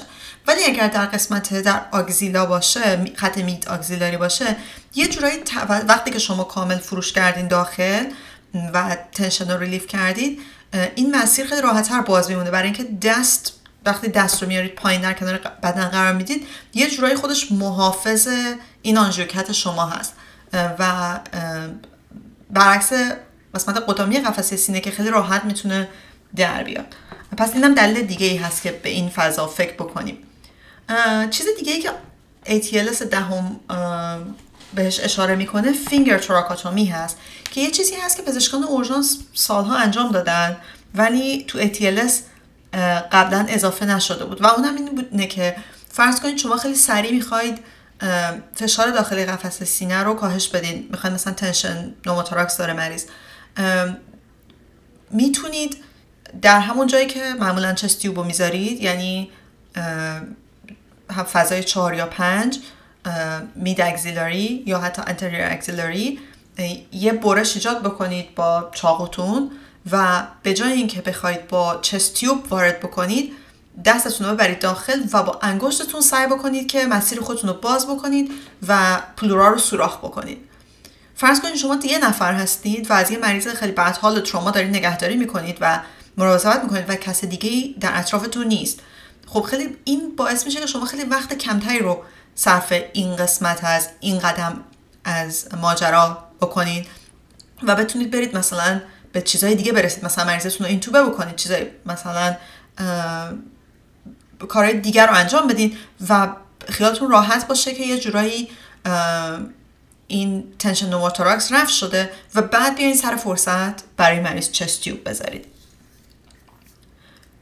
مسئله دیگه که به ATLS دهم اضافه شده اینه که اندازه چستیوب مهم نیست. باز این هم یه چیزی هست که سالها در مقالات تراما یه جورایی مطرح بوده. از یه تحقیقی سال 2012 شروع شد که چستیوب شماره 28 تا 32 با چستیوب 36 تا 40 فرق نداره. قدیما می‌گفتن اگه هموتوراکسه حتما باید چستیوب خیلی بزرگ باشه چستیوب شماره چهل باشه. ولی فرو کردن این چستیوب تو قفسه سینه مریض و هدایتشون به جایی که باید برن خیلی سخته. و در سال فکر کنم 2012 بود که اومدن یه تحقیقی انجام دادن و دیدن که اصلا فرقی نمی‌کنه که شما چه اندازه ای بذارید اندازه 28 یا مثلا 32 هم همون کاری رو می‌کنه که اندازه 36 یا 40 می‌کنه. اگه یادتون باشه در یک قسمت قبلی امرب ما مفصل یه اپیزود رو در مورد همین قضیه چستیوب صحبت کردیم. باز اونجا هم با همین دکتر کنجی اینابا صحبت میشه. حالا اینجا بالاخره ATLS هم این قضیه رو در الگوریتم خودش وارد کرد. چیز دیگه ای که باز پزشکان اورژانس سالهاست استفاده می‌کنن ولی توی ATLS نبود استفاده از ایفسته ایفست در واقع خب همونطور که می‌دونید فست هست به علاوه نگاه کردن به قفسه سینه مریض با اولتراساوند. سال هاست که پزشکای اورژانس این کار انجام میدن. ATLS eFAST نبود FAST بود ولی eFAST نبود. خب همه ما می‌دونیم که ultrasound چقدر به درد می‌خوره دیگه. ultrasound در دسترس قابل تکراره خیلی ساده و سریعه. و که ما می‌دونیم 50 درصد pneumothorax ها رو اصلا عکس قفسه سینه که در حالت supine گرفته شده باشه توشون نمیشه تشخیص داد. خب خیلی وقتا ما این مریض های بدحال مریض تراما عکسایی که می‌خوایم ازشون بگیریم عکسای portable دیگه. خیلی سریع یکی میاد x-ray می‌گیره میره و مریض خیلی وقتا نیمه خوابیده یا خوابیده هست و خیلی از اینا اصلا نمیشه توشون pneumothorax رو تشخیص داد و ultrasound خیلی روش قابل اعتماد تریه نکته بعدی در آسیب قفسه سینه که ATLS بهش می‌پردازه آسیب آئورته. ما می‌دونیم که chest x-ray حساسیت کافی برای تشخیص آسیبای آئورت رو نداره.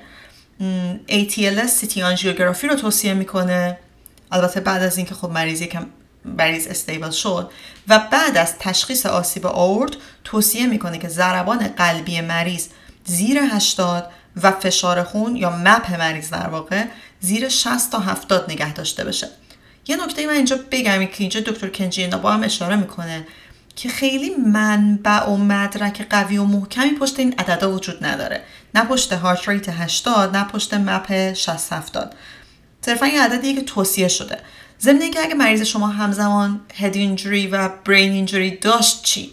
در اون مورد خب یکم قضیه سختتر میشه. شما می‌خواین فشار خون رو در در واقع در حدی نگه دارید که مغز کماکان بتونه پرفیوز بشه. در این حال نمی‌خواید در حدی بالا باشه که خونریزی شما از آسیب آورتتون بیشتر بشه. پس یه مقداری اونجا سخت میشه کنترل همچین چیزی. و ضمن اینکه خیلی برای این اعداد بازم میگم منبع خاصی ذکر نکرده ATLS حالا در بیمارانی که درشون لازم فشار خون کاهش داده بشه ATLS اسمولول رو توصیه می‌کنه که بهترین دارو هست برای پایین آوردن فشار خون این مریضا.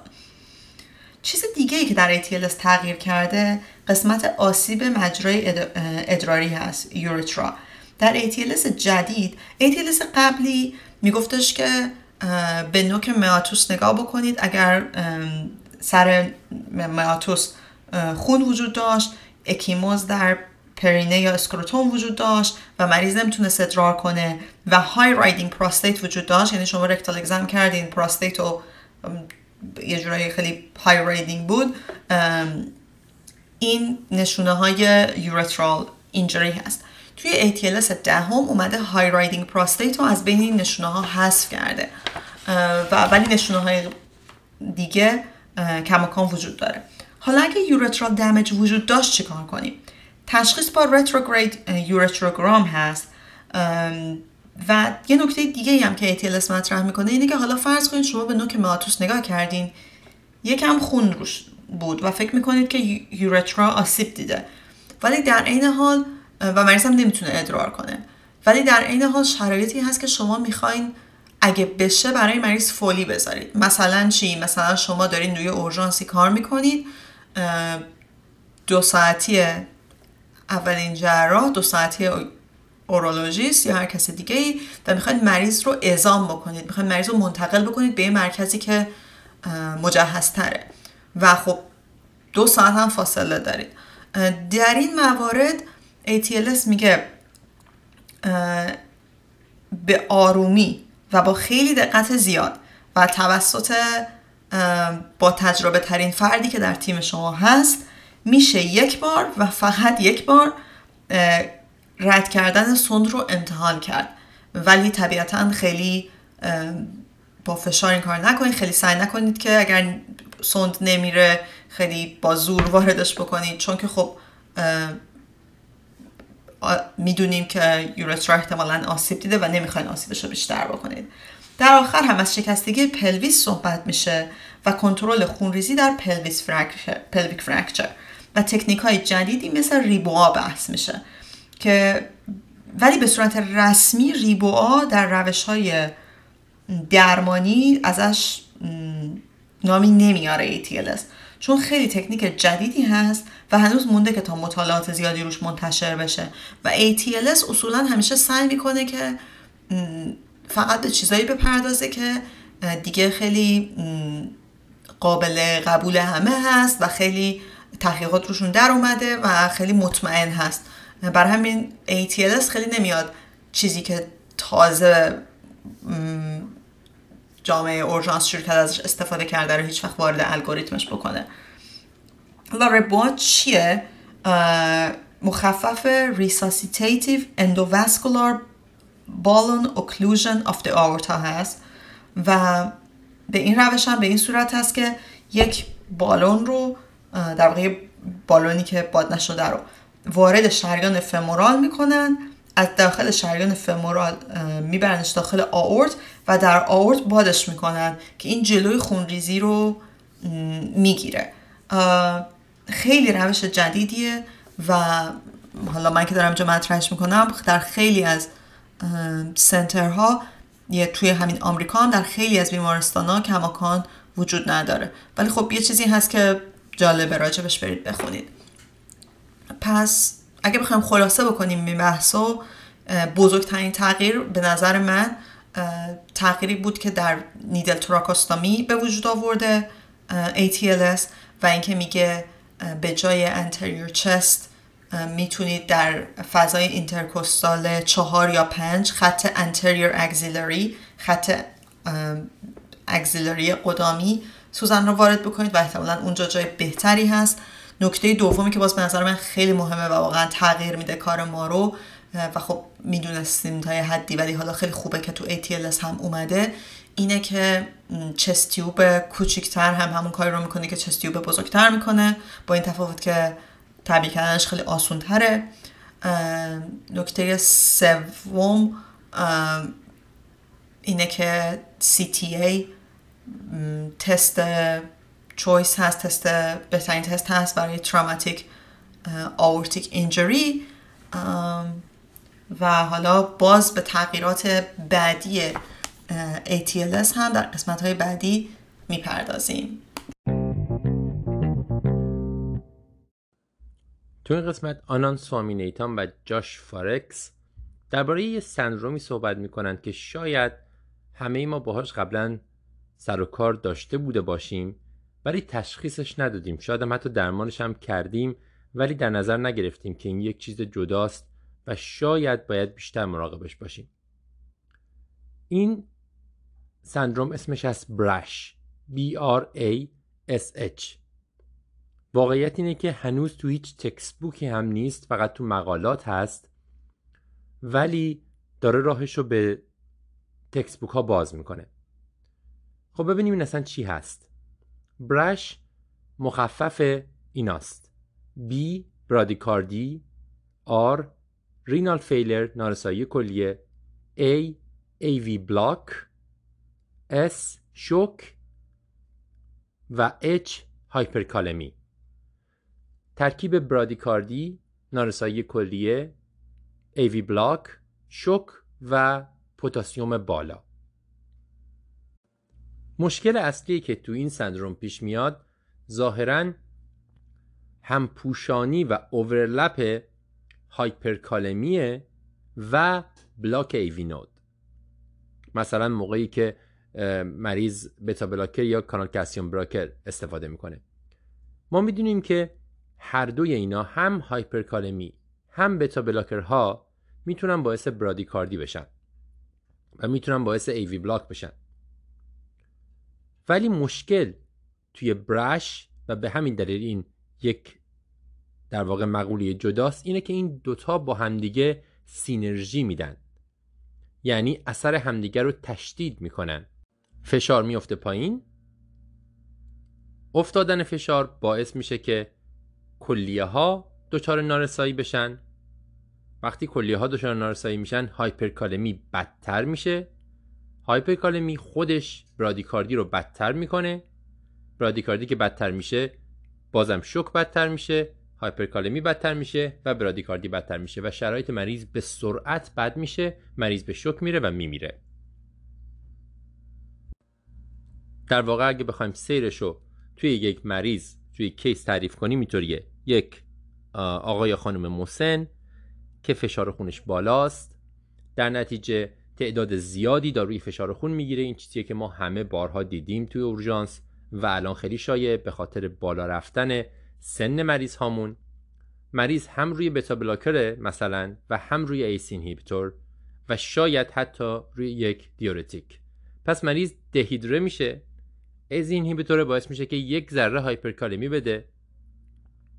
بتا بلاکر باعث میشه که مریض یک کمی برادیکاردیک باشه.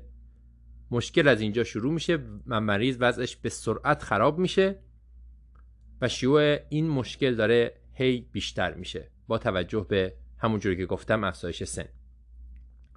حالا ما می‌دونیم که هایپرکالمی رو چجوری درمان کنیم برادیکاردی رو چجوری درمان کنیم هر کنون از اینا رو جداگانه می‌دونیم. برادیکاردی ناشی از هایپرکالمی رو هم می‌دونیم.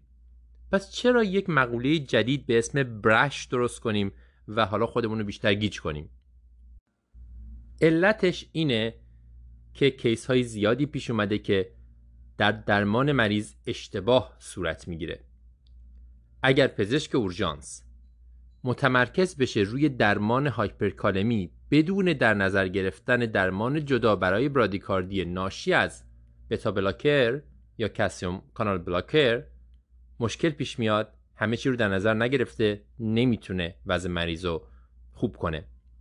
و یا اگر متمرکز بشه روی درمان برادیکاردی ببینه خب مریض فشارش پایینه برادیکاردی داره. خب مثلا براش پیس میکر بذاریم آتروپین بدیم. بدون اینکه هایپرکالمی رو در نظر بگیره و aggressive درمان بکنه بازم مشکل پیش میاد.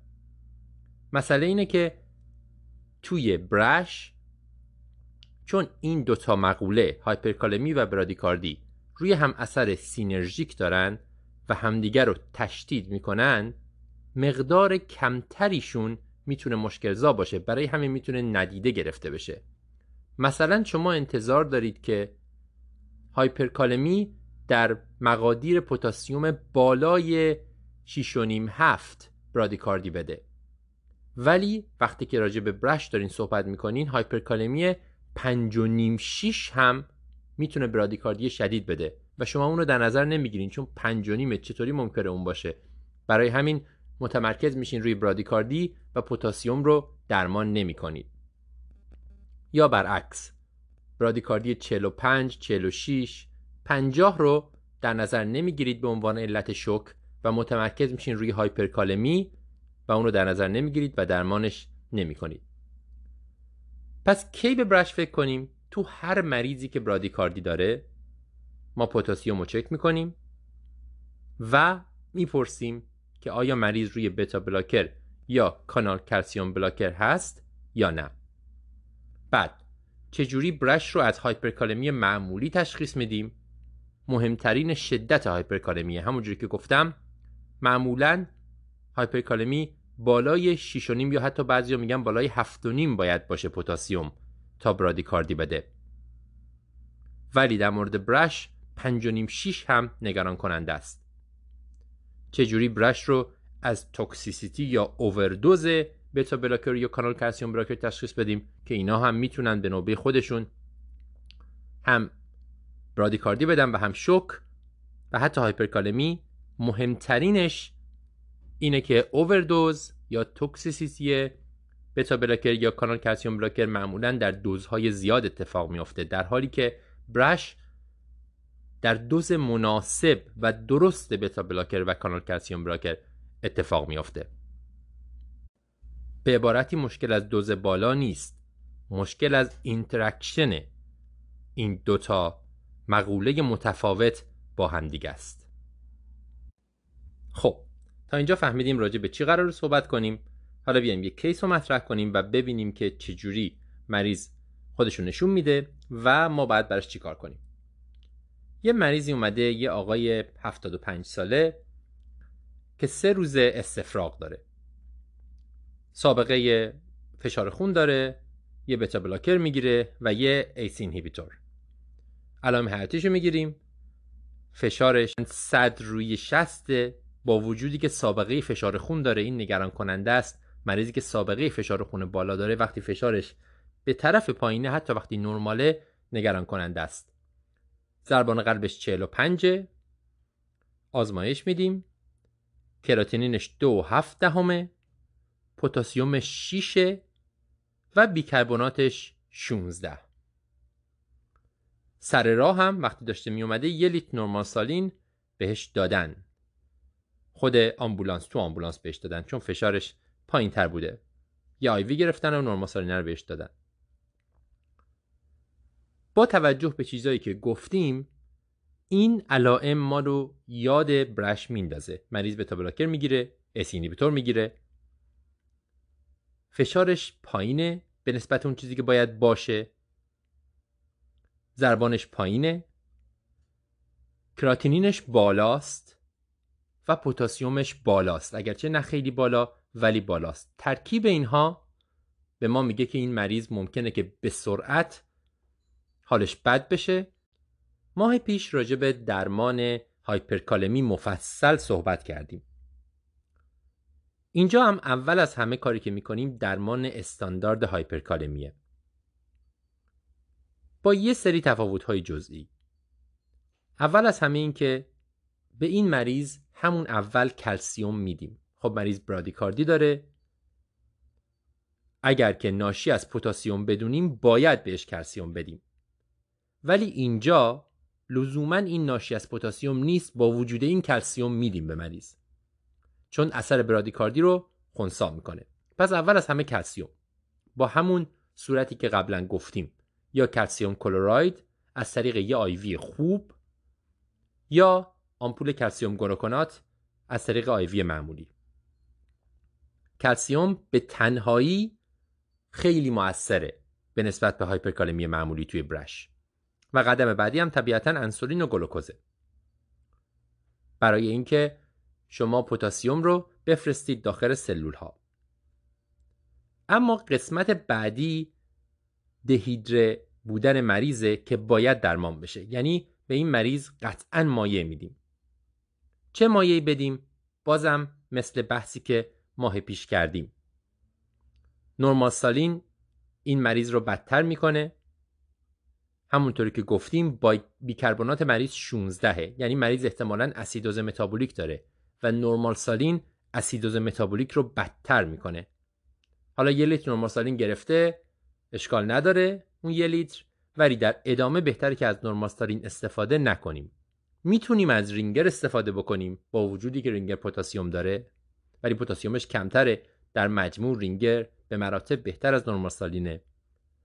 ولی بهترین مایع infusion بیکربناته بیکربنات ایزوتونیک. همون جوری که بازم ماه پیش گفتیم bolus بیکربنات که شما آمپول بیکربنات رو بردارین push کنین هیچ فایده ای نداره. هیچ جا غیر از مسمومیت با TCA هیچ جا. هیچ وقت این کار رو نمی کنیم. اون چیزی که ما داریم راجع بهش صحبت می‌کنیم اینجا infusion بیکربنات ایزوتونیکه. یعنی چی؟ بازم همونطوری که اون دفعه گفتیم سه تا آمپول بیکربنات 50 میلی اکیوالانی توی یک لیتر دکستروز واتر 5 درصد. این یک محلول ایزوتونیک می‌سازه که شما می‌تونید اینو به صورت مایع صرفا نه به خاطر بیکربناتش به عنوان مایع بدیم به مریض. چقدر مایع به مریض بدیم؟ اینجا میگن که بستگی به مریض داره و بیکربناتش می‌تونه به ما کمک کنه که چقدر مایع تعیین کنیم که به مریض بدیم. مثلا تو این مریضی که توصیف کردیم دو لیتر از این مایع بیکربنات ایزوتونیک به درد مریض می‌خوره. بیشتر اگه بدیم خیلی ممکنه که خوب نباشه چون مریض رو ما میفرستیم به سمت آلکالوز. چرا دو لیتر؟ هر لیتر از این مایع تقریبا چهار تا کمبود بیکربنات رو جبران می‌کنه.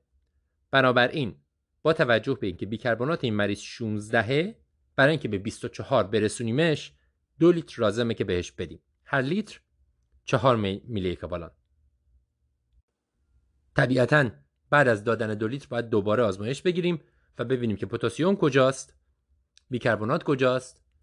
همینطور هم آوتپوت ادراری مریض رو تو این مدت در نظر بگیریم و بقیه سرم درمانی رو بر اساس اون تنظیم کنیم. این فقط برای شروعه که بگیم الان چقدر بدیم بعد دوباره بر اساس مریض ادامه میدیم. هایدریشن رو. قسمت بعدی درمان هایپرکالمی اینه که از شر پتاسیم اضافی بدن خلاص بشیم. اگه مریض سابقه دیالیز داره و دیالیزیه و مخصوصا اگه ادرار نداره که خب طبیعتا زنگ می‌زنیم و مریض حتما باید سریع دیالیز بشه. حتی با وجودی که پتاسیم خیلی بالا نیست و تغییرات EKG غیر از برادیکاردی نداره. ولی اگه ادرار داره چی؟ اینجا هم یه تفاوت دیگه داره با درمان هایپرکالمی معمولی.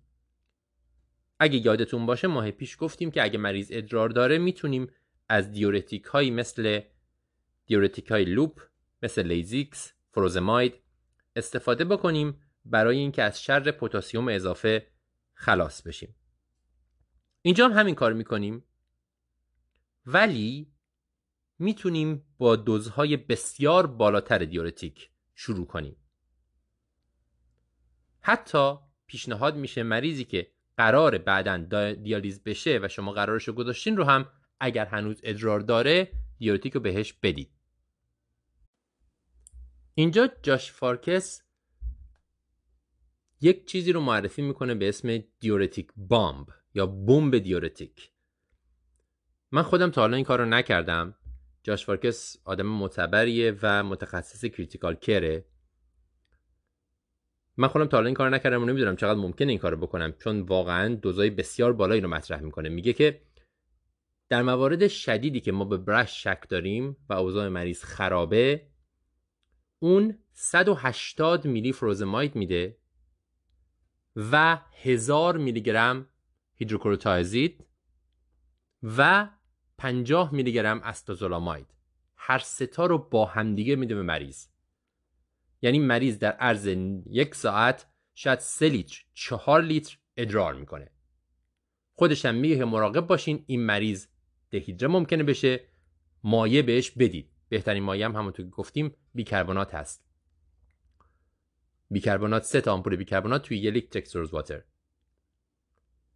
این دیورتیک بام رو استفاده می‌کنه اگه هر مریض بده. اگه نارسایی کلی ملایم باشه ممکنه که اینقدر لازم نباشه.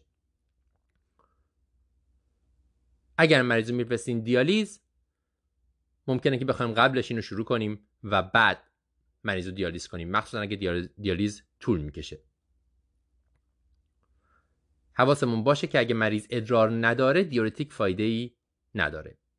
خب این دوز خیلی زیادیه. من تا این امتحان نکردم. شاید اگه یه مریضی بیاد و وضعیتش خیلی ناجور باشه و من به این موضوع فکر کنم یه بار جرأت کنم اینو امتحان کنم. ولی قطعا با متخصص کلیه در این باره صحبت خواهم کرد. ولی به هر حال دوزهای کمتر داروهای دیورتیک رو حتما تو هر, هایپرکالمی ما میدیم.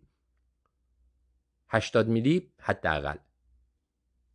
سوال بعدی اینه که با توجه به اینکه این مریض ها فشارشون پایینه و ما مایع رو بهشون شروع کردیم بدیم داروهای پرسور چطور؟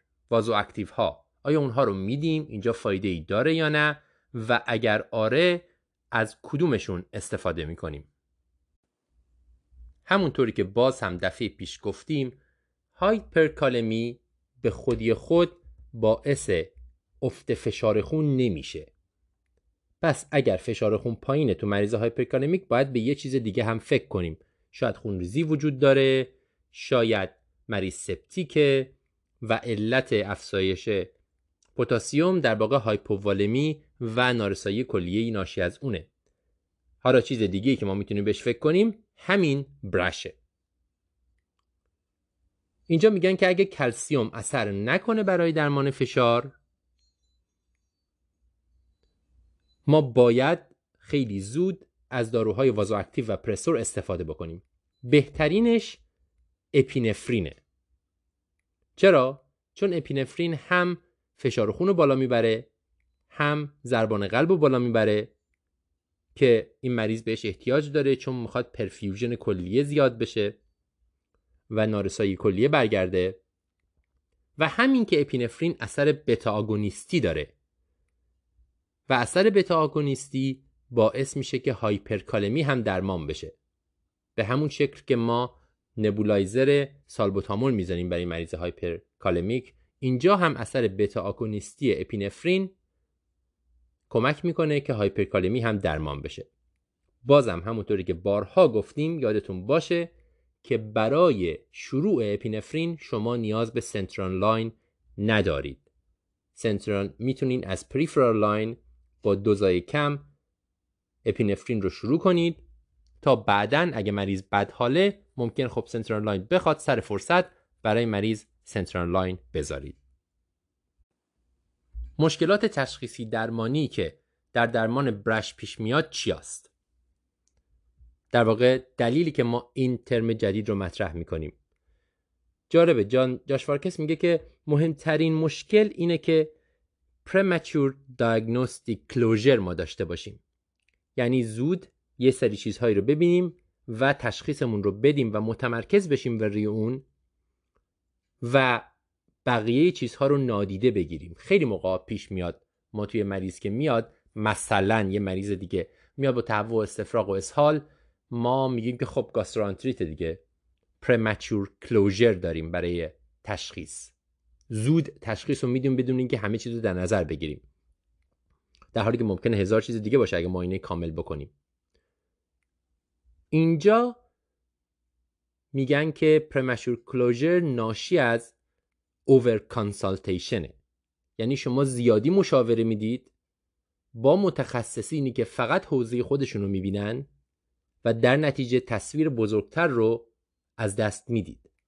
این اتفاقیه که خیلی میفته و دلیل یکی از دلایل وجود طب اورژانس همینه که ما تصویر کلیتر رو می‌بینیم نسبت به متخصصین یا فوق تخصص های رشته های دیگه که تصویر جزئی در حوزه تخصصی خودشون رو می‌بینن.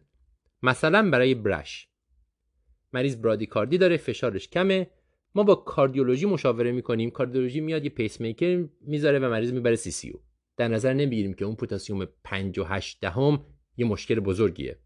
یا به هایپرکالمی توجه می‌کنیم فکر می‌کنیم برادیکاردی ناشی از اونه.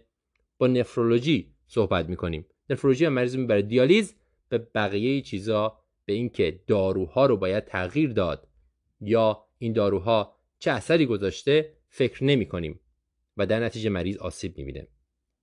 خیلی مهمه که ما هر دو اینا رو در نظر بگیریم و با هم درمان کنیم. هم کنترل هایپرکالمی هم فشار خون برای هایدریشن و هم تغییر داروهای مریض در آینده. خب حالا خلاصه مطلب. سندروم برش سندرومیه که جدیدا معرفی شده داره راه خودش رو به تکس بوکا باز می‌کنه. B مخفف برادیکاردی R برای رینال فیلر A برای AV بلاک S برای شوک فشار خون پایین و H برای هایپرکالمی. برش یادمون باشه که هایپرکالمی این خیلی بالا نیست. پنج و نیم شیش هم ممکنه که عوارض رو ایجاد کنه. در واقع برادیکاردی به خاطر هایپرکالمی نیست ولی اینا همدیگه رو تشدید می‌کنن. اثر synergic دارن. باید هایپرکالمی رو اول از همه درمان کنیم کلسیوم رو زودتر بدیم مایع بدیم به مریض. بهترین مایع بیکربنات ایزوتونیک همونطوری که گفتیم. اگر فشار سریع بالا نمیاد اپینفرین شروع کنیم برای مریض که می‌تونیم از peripheral line هم به مریض اپینفرین بدیم. طبیعتا باید peripheral line خوبی باشه. بعد از کلسیوم انسولین گلوکوز هم به مریض میدیم و در نهایت به مریض اگر که ادرار داره دیورتیک میدیم با دوزهای بالا. اینم خلاصه مطلب. امیدوارم مریض بعدی که با BRASH اومد سراغتون رو بتونید راحت تر تشخیص بدید و درمان کنید و این سندروم رو معرفی هم بکنید به بقیه همکاران و مخصوصا متخصصین و فوق تخصصینی که باشون مشاوره می‌کنید.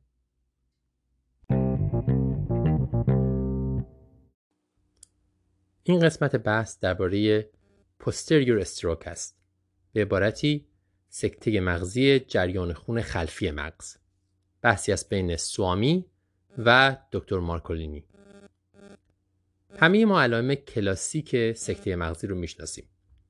ضعف یک طرفه آفازی که مریض نمی‌تونه صحبت کنه دیسارتری که ادای کلمات مشکل داره یا بل دچار مشکل میشه تغییرات حسی که یک طرف بدن مریض احساسش نمی‌کنه یا تغییرات اعصاب کرانیال که یک طرف صورت فرج میشه و غیره.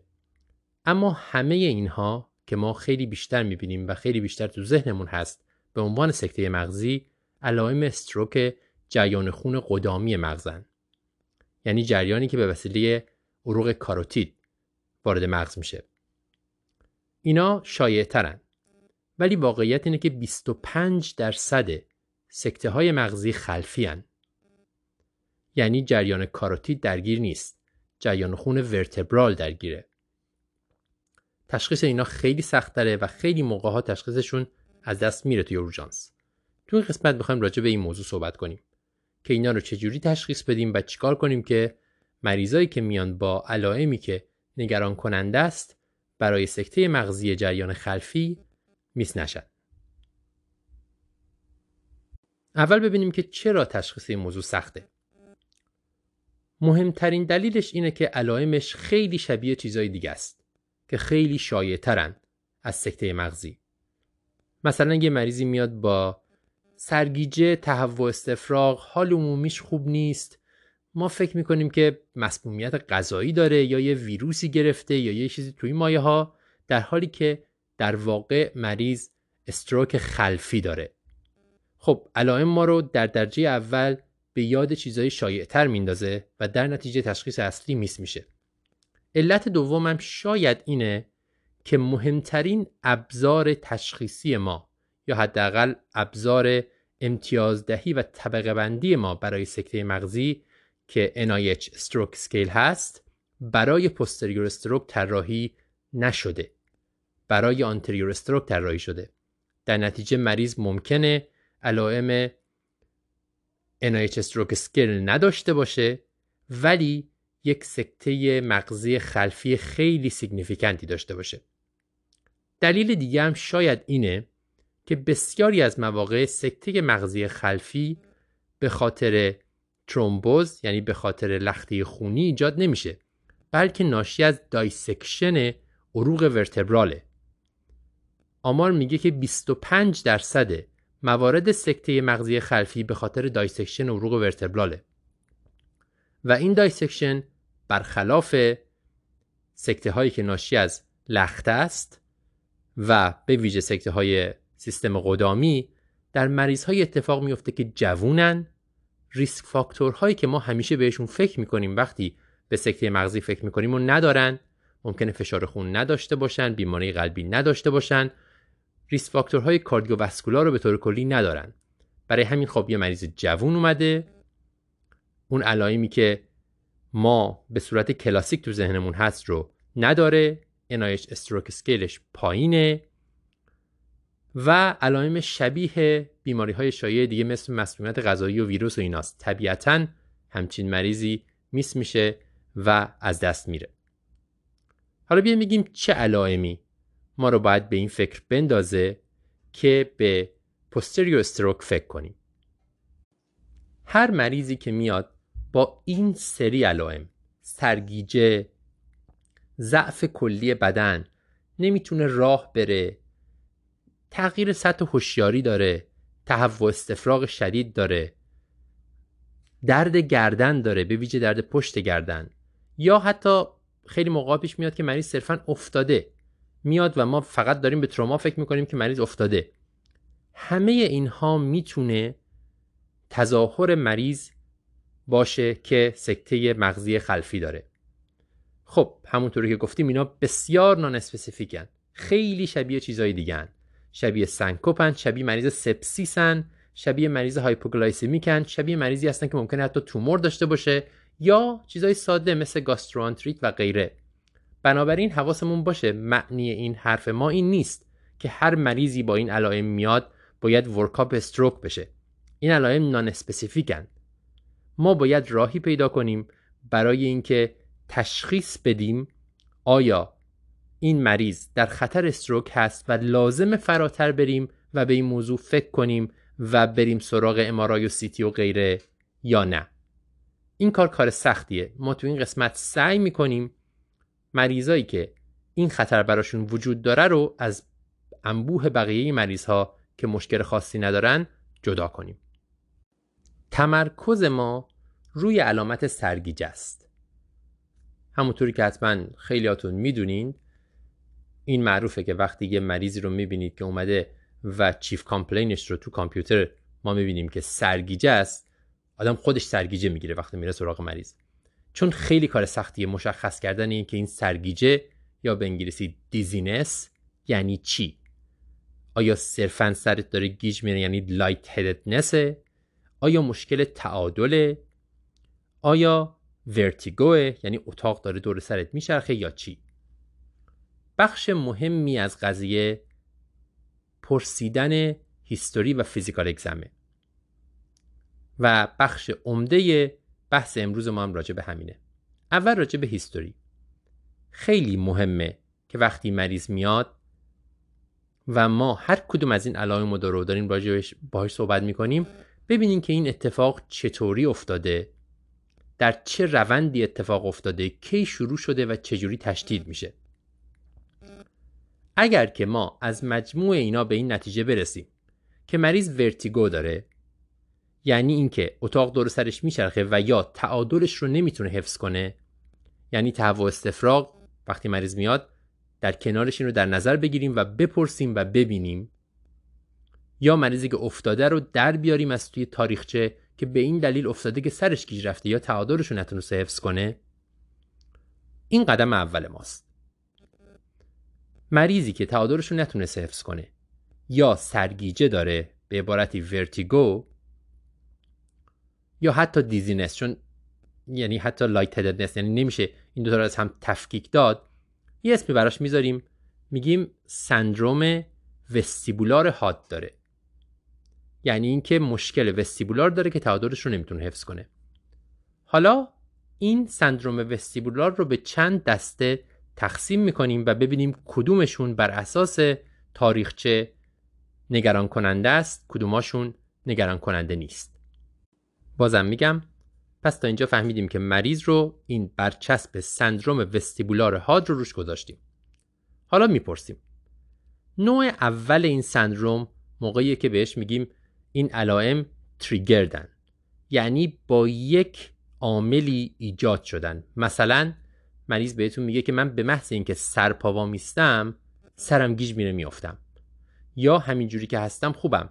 ولی سرمو میچرخونم به راست سرگیجه می‌گیرم. یا سرمو میچرخونم به بالا یا پایین سرم گیج میره. این تریگرده. تشخیص کلاسیک همچین وضعیتی BPVVه یعنی vertigo ی positional benign. معمولا علتش تغییر فشار یا حتی یک سنگ کوچیک در مجاری داخلی گوش داخلی و مشکل stroke نیست. پس این دسته اول triggered. دسته دوم episodic ه. یعنی یک موقعی یک لحظه ای برای مریض این شرایط ایجاد شده و علائم همراه دیگه هم همراهش باش بوده. مثلا خیلی موقع ها مریض میگه من وایستاده بودم داشتم یه کاری می‌کردم یه دفعه احساس کردم که سرم داره گیج میره عرق کردم و از حال رفتم. یا تقریبا از حال رفتم syncope ی یا pre-syncope ی اینم معمولا به علت کاهش ناگهانی فشار اتفاق میافته. علتهای مختلفی داره. ما توی همین ماه درباره سنکوپ صحبت کردیم. وقتی علائم این شکلیه ما میذاریمش تو دسته سنکوپ نمیذاریمش توی دسته stroke. اینجا می‌خوایم راجع به stroke صحبت کنیم. دسته سوم که ما نگرانش میشیم موقعیه که مریض میگه به صورت ناگهانی. من نشسته بودم داشتم غذا میخوردم. یه دفعه سرم گیج رفت. به صورت ناگهانی این اتفاق افتاده و بعدش علائم پرسیستنته. یعنی ادامه داره قطع نشده. مریضی که جلوی شماست همچنان سرگیجه داره. علائمش برطرف نشده. اینطوری نیستش که سرشو برگردونه اینطوری بشه یا پاشه اینجوری بشه. علائم به طور مداوم جلوی شما ادامه داره و خیلی موقع ها مریض به خاطرش نمی‌تونه راه بره. اینجاست که ما در درجه اول بیشتر نگران استروک میشیم موقعی که علائم ادامه داره. حالا موقعی که مریض میاد با سرگیجه ادامه دار بازم دو حالت داره. یا این مریض سکته مغزی کرده استروک داره به عبارتی ورتیگوش سنتراله یا ناشی از اعصاب محیطی یا سیستم گوش داخلیه که بهش میگن vestibular neuritis و یا labyrinthitis از اون خانواده است. حالا سوال بعدی اینه که چجوری این دوتا رو از هم تشخیص بدیم؟ پس اول گفتیم که چه علائمی وجود داشته باشه ما شک می‌کنیم به این موضوع؟ که علائم خیلی کلی بودن. بعد گفتیم که وقتی برچسب سندروم وستیبولار رو سندروم وستیبولار هاد رو گذاشتیم روی مریض اون وقت بر اساس تاریخچه می‌تونیم به سه گروه تقسیمشون کنیم. اونایی که تریگردن پوزیشنالن اونایی که اپیزودیکن و اونایی که پرسیستنتن. ما نگران اونایی هستیم که علائمشون ادامه دار یا پرسیستنته و برطرف نشده و ربطی به position نداره. برای اینکه توی این گروه آخر stroke رو از vestibular neuritis یا labyrinthitis تشخیص بدیم راه های مختلفی پیشنهاد شده. بعضیا محافظه کارانه برخورد می‌کنن هر مریضی رو که نمی‌تونه راه بره فرض می‌کنن که سکته مغزیه و تمام کارا رو براش انجام میدن. بعضی موقع ها سعی می‌کنیم ما با یک سری معایناتی این دوتا رو از هم تفکیک کنیم. معروف ترین معاینه ای که وجود داره و آزمایش شده و مطالعه شده برای اورژانس HINT exam ه. H-I-N-T توی سپتامبر 2017 مقاله منتشر شد که معتقد HINT exam که الان توضیح میدیم چیه sensitivity ش 100 درصده و specificity ش بالای 95 درصده یعنی حتی بهتر از MRI برای تشخیص stroke خلفی. خب این واقعا شگفت انگیزه مشکل این قضیه اینه که تو این مطالعه HINT exam رو نورولوژیست هایی که train شدن برای این قضیه انجام دادن نه سایری نه متخصصین اورژانس. بنابراین این تست ثابت شده که واقعا sensitive و specific ه ولی انجامش کار هر کسی نیست. اول بگیم چی هست بعد بگیم خب پس ما چه استفاده ای می‌تونیم ازش بکنیم. HINT H-I-N-T بخش اولش head impulse همون H-I ش یعنی چی؟ یعنی به مریض بگیم به ما نگاه کنه چشمش رو بدوزه توی چشم ما سرش رو می‌گیریم تو دستمون و به سرعت میچرخونیم به راست و چپ نه زیاد در حد 20 درجه 30 درجه. ازش درخواست می‌کنیم که نگاهش رو توی چشم ما نگه داره. اگر مریض بتونه این کار رو انجام بده و وقتی که ما سرش رو میچرخونیم همچنان تو چشم ما نگاه کنه این تست نرماله و نرمال معنی بدی داره در این شرایط. چرا؟ چون نشون دهنده اینه که اعصاب محیطی سالمن. پس سرگیجه مریض به خاطر مشکل مغزیه. اگر مریض نتونه چشمش رو نگه داره روی چشم ما. یعنی وقتی میگردونیمش چشماش هم باهاش بگرده و بعد مریض مجبور بشه یک حرکت تصحیحی انجام بده و چشمش رو یه مقدار تغییر بده که دوباره فکوس کنه توی چشم ما. این نشون دهنده اینه که اعصاب محیطی خرابن. در نتیجه مشکل سرگیجه مریض از اعصاب محیطیه نه از مغز. این موضوع یه خورده گیج کننده است. اول از همه حواستون باشه که مریضی که دارین این تست روش انجام می‌دید باید همون موقع جلوتون سرگیجه داشته باشه. چرا؟ چون اگه آدمی که سرگیجهش برطرف شده یا حتی یه آدم نرمال رو این تست رو انجام بدین می‌تونه فکوس کنه روی چشمتون. تستش نرماله ولی معنیش نیست که اون آدم سکته مغزی کرده. یه خورده گیج کننده است. من یه بار دیگه میگم. بذارین اسمشو بذاریم سنترال یا پریفرال. به جای اینکه بگیم نرمال اب نرمال پازیتیو نگاتیو چون همین عبارت ها گیج کنندن. اول اینکه این تست رو رو مریضی انجام میدیم که همین الان سرگیجه ادامه دار داره. وگرنه معنی نداره این تست رو انجام دادن. اگر مریض سرگیجه ادامه دار داشته باشه اگر بتونه چشماشو توی چشم شما نگه داره وقتی سرش رو میگردونید این نگران کننده است. خطرناکه و معنیش اینه که مشکل مریض مشکل سنتراله مشکل مغزه.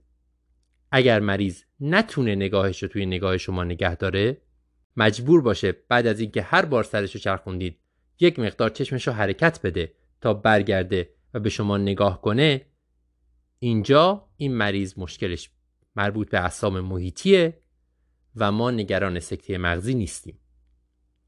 بعضی موقع این حرکت تصحیحی خیلی خیلی خفیفه.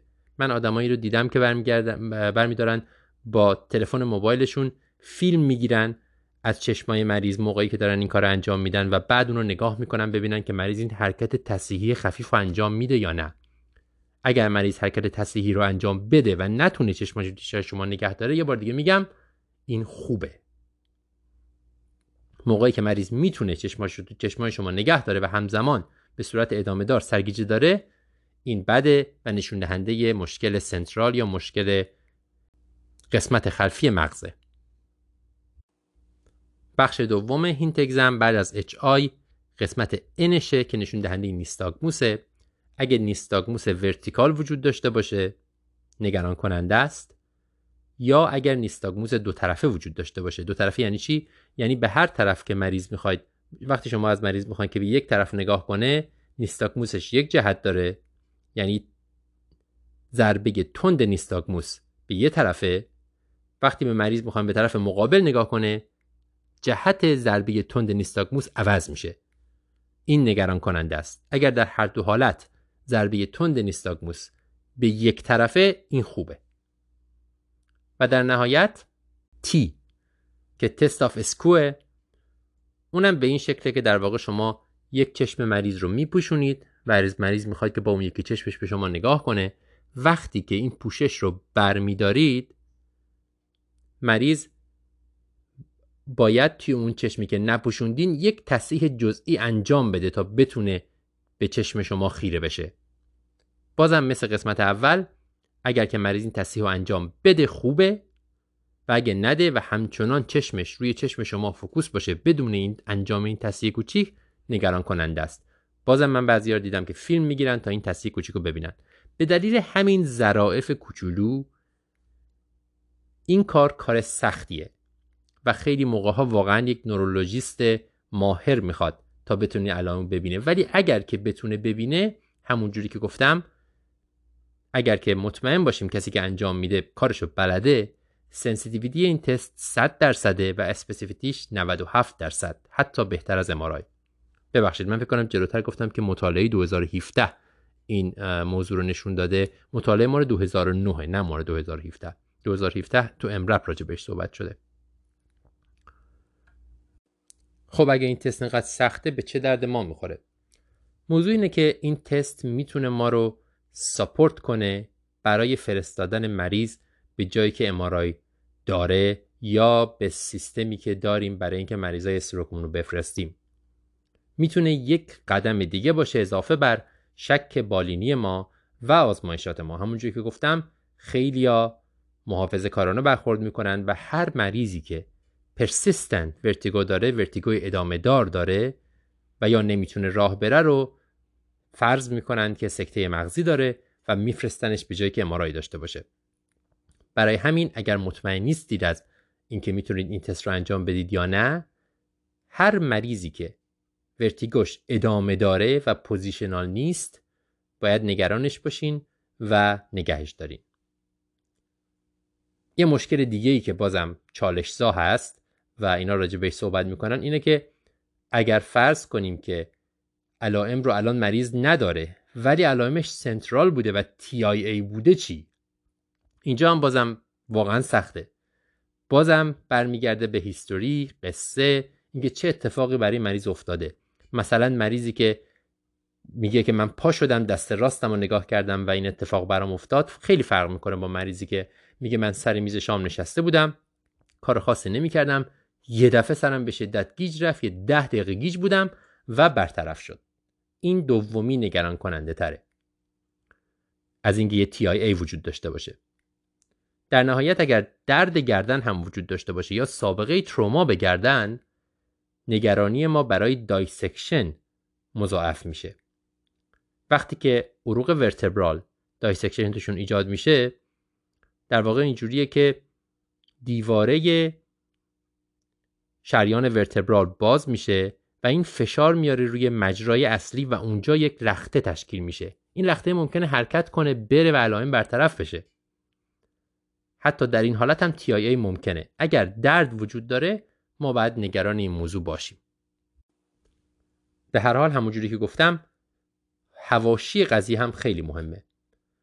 بپرسیم درباره علائم دیگه درباره اینکه آیا صحبت کردن مریض تو اون موقع مشکلی داشته علائم قدامی هم وجود داشته یا نه؟ چون بعضی موقع مشکل جریان خلفی علائم قدامی هم میده. یا به عبارتی سابقه قبلی مریض. اگه مریضی تشخیص این موضوع رو داره و سالهاست که سرگیجه می‌گیره یه بحثه. اگه یه آقای 75 سالی هیچ وقت تا حالا این علائمو نداشته و الان یه دفعه اومده و برای اولین بار این اتفاق براش افتاده خب نگران کننده تره. یه کوتاه هم راجع به درمان صحبت بکنیم. آیا سوالاتی که مطرح میشه تو این قسمت اینه؟ اول از همه آیا برای استروک پوستریور استروک خلفی هم ما تی پی ای میدیم یا نه؟ جوابی که اینجا داده میشه اینه که بله. ما مثل همه مریضای دیگه وقتی فکر می‌کنیم که استروک وجود داره یه سیتی می‌گیریم وقتی نرمال باشه مثل آنتریور حتما به مریض تی پی ای میدیم. این یه خورده کنتراورشیاله اینو من دارم خودم میگم از خارج بحث این ماه امرب. یه خورده کنتراورشیاله بعضی معتقدن که TPA برای استروک قدامی تعریف شده و ولیدیت نشده برای خلفی ولی در حال حاضر استاندارد درمان مریض stroke خلفی TPA هست. سوال دیگه یه مطرح میشه اینه که آیا این مریض ها رو هم مثل stroke قدامی میفرستیم سراغ neuro intervention برای thrombectomy یا نه؟ جوابش بازم جوابی که اینجا داده میشه اینه که این قضیه این درمان FDA approved نیست. برای stroke خلفی. ولی به ویژه برای مریض هایی که خطر disability شدید وجود داره شاید مفید باشه. مثلا مریضی که میاد به خاطر stroke basilar artery که ممکنه نتیجهش locked-in syndrome باشه. یعنی مریضی که همه چی رو می‌بینه میشنوه ولی هیچ تکونی نمی‌تونه بخوره. خب این وضعیت خیلی ناجوریه. اگر امیدی باشه که بشه کاری کرد شاید بد نیست که مریض رو بفرستیم به neuro intervention طبیعتا اگر این کار صورت بگیره مریض اضافه بر سیتی سیتی آنژیو و امارای هم می‌خواد. این از کل بحث. متاسفانه همونجوری که متوجه شدین تشخیص این موضوع خیلی سخته خیلی موقع ها میس میشه و مهمترین چیز اینه که ما حواسمون باشه که این قضیه رو میس نکنیم. بازم تو این بحث متاسفانه چیز دقیقی که این اگر اینطوری باشه حتما سکته است. اگر اینجوری باشه نیست نتونستیم بگیم. ولی اگر که شما شک دارید مریض رو نگه دارید و بفرستید برای ورکاپ استروک و در نهایت امارای که به صورت قطعی بهتون میگه که این اتفاق افتاده یا نه. خلاصه مطلب 25 درصد استروک ها استروک خلفی هستند. تشخیصشون خیلی سخته و علائمشون ممکنه بسیار nonspecific باشه. معنیش این نیست که ما همه مریض هایی که میان با سرگیجه و تهوع استفراغ و بیحالی و اینا رو لازمه که برای posterior stroke workup کنیم ولی باید به این موضوع فکر کنیم و در نظرش بگیریم و تاریخچه دقیق بگیریم و معاینه دقیق بر اساس اون چیزی که گفته شد انجام بدیم. بخش معاینه هم که طبیعتا می‌کنیم و من راجبش صحبت نکردم معایناتی مثل فینگر تو نوز یا گیت هست راه رفتن یا معاینه های مخشه‌ای که می‌تونه کمک کننده باشه ولی بازم اونا قطعی نیست. اگه اونا نرمال نباشن قطعا شک ما رو بیشتر می‌کنه. حواسمون باشه که موقعی خیلی بیشتر فکر می‌کنیم به پستریور استروک که علائم پرسیستنتن یعنی ادامه دارن تموم نشدن. وقتی تریگرد یا episodic باشه یعنی بدونیم که به چه علت ایجاد میشه مریض خودش برامون توضیح بده نگرانیمون کمتر میشه. اینم خلاصه مطلب. یک case اطفال بحثی بین دکتر بهار و دکتر کلادیوس دو تا متخصصین طب اورژانس اطفال EM:RAP یه دختر یازده ساله ای رو میارن اورژانس. با این شکایت که از امروز صبح نمی‌تونه راه بره و ضعف عضلانی شدید داره. مریض تا حالا تا دیروز کاملا نرمال بوده سابقه هیچ بیماری خاصی نداره. تمام مایلستون های دیولوپمنتش رو به موقع طی کرده. امروز صبح حدود ساعت پنج صبح یک دفعه بیدار شده و نتونسته از جاش بلند بشه. بیشتر به نظر می‌رسه که ضعف عضلانی در پاهاست تا دستها. هیچ سابقه بیماری اخیری هم نداره. هیچ تبی گزارش نمیشه هیچ استفراغی گزارش نمیشه. اسهال نداره. علائم سرماخوردگی چیزی هم نداره تا دیشب مریض خوب خوب بوده. سابقه تشنج یا همچین چیزی رو هم اصلا نداره و هیچ بی اختیاری ادراری هم مشاهده نشده و مریض ادرار دفع نکرده. مریض هیچ شکایت حسی هم نداره مشکل سنسوری نداره. سابقه گاز گرفتگی یا سابقه نیش حشرات هم نداره. و اخیرا هم جایی مسافرت نکرده و هیچ دردی هم نداره شامل سردرد یا درد پشت یا هیچ چیز دیگه ای و تا حالا همچین اتفاقی هم براش نیفتاده. خب میریم سراغ مریض. می‌بینیم مریض اونجا دراز کشیده. اولین چیزی که دکتر بهار میگه من بهش فکر کردم اینه که آره یه دختر 11 ساله است احتمالاً conversion یا یه چیزی تو این مایه ها اولین چیزی که دکتر بهار بهش فکر کرده. پیشنهاد می‌کنم که به هر حال در مجموع بهتره که به عنوان اولین تشخیص هیچ به conversion فکر نکنیم. حالا به هر حال میره بالا سر مریض علائم حیاتیش نرماله تب نداره جی سی اسش 15 مریض به همه سوالا جواب میده و منتال استاتوسش هیچ مشکلی نداره اعصاب کرانیالش کاملا نرمالن. چیزی که پیدا می‌کنه می‌بینه که مریض واقعا نمی‌تونه پاهاشو بلند کنه علیه جاذبه. دستاشو می‌تونه ولی برا فاصله میفتن و سیمتریک همه جا. و در نهایت ریفلکسش رو چک می‌کنه و می‌بینه که مریض تقریبا هیچ ریفلکسی نداره. همشون mute ن. اینجا منصرف میشه از نظر conversion ش و به نظر فکر می‌کنه که نه واقعا یه چیزی وجود داره. خب differential diagnose ما برای یه همچین مشکلی چیه؟ مخصوصا توی این سن. اولی acute flaccid myelitis AFM acute flaccid myelitis یک آرزه اعصاب مرکزیه که معمولا بعد از یک عفونت ویروسی معمولا از خانواده انتروویروس ها ایجاد میشه. قبلا تو امرب تو فوریه راجع بهش حرف زده شده. در واقع یک دختر تو همین یک دختر یا پسر تو همین سن یا حتی سنهای جوانتر در دهه اول زندگی میاد که تازگی گاسترانتری داشته و الان فلجه شبیه همینم گیلنباره است.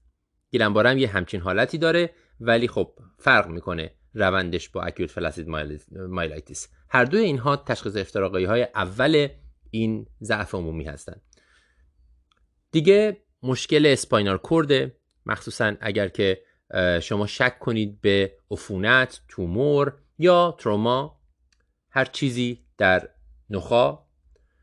تشخیص افتراقی دیگه گزیدگی کنه هست که می‌تونه ضعف عضلانی ایجاد کنه. و درمانش فقط این هستش که کنه رو پیدا کنیم و درش بیاریم. دیگه انواع مختلف مسمومیت ها ممکنه بتونن اینو ایجاد بکنن.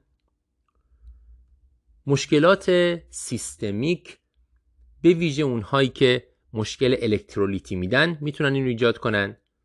حتی چیزهای حتی مشکلاتی مثل مشکلات مادرزادی آدرنال می‌تونن همچین ضعف ایجاد کنن و بالاخره نهایتا می‌رسیم به کانورژن.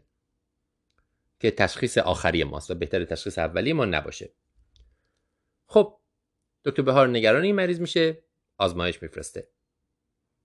خیال داره تا آزمایش بیاد داره آماده میشه برای اینکه الپی بکنه مریض رو. و قراره بفرسته برای امارای و سیتی و غیره. یه EKG هم می‌گیره همزمان که کاملا نرمال بوده. قبل از اینکه برسن به اینکه الپی بکنن آزمایش های مریض میاد با پوتاسیوم یک و هشت دهم.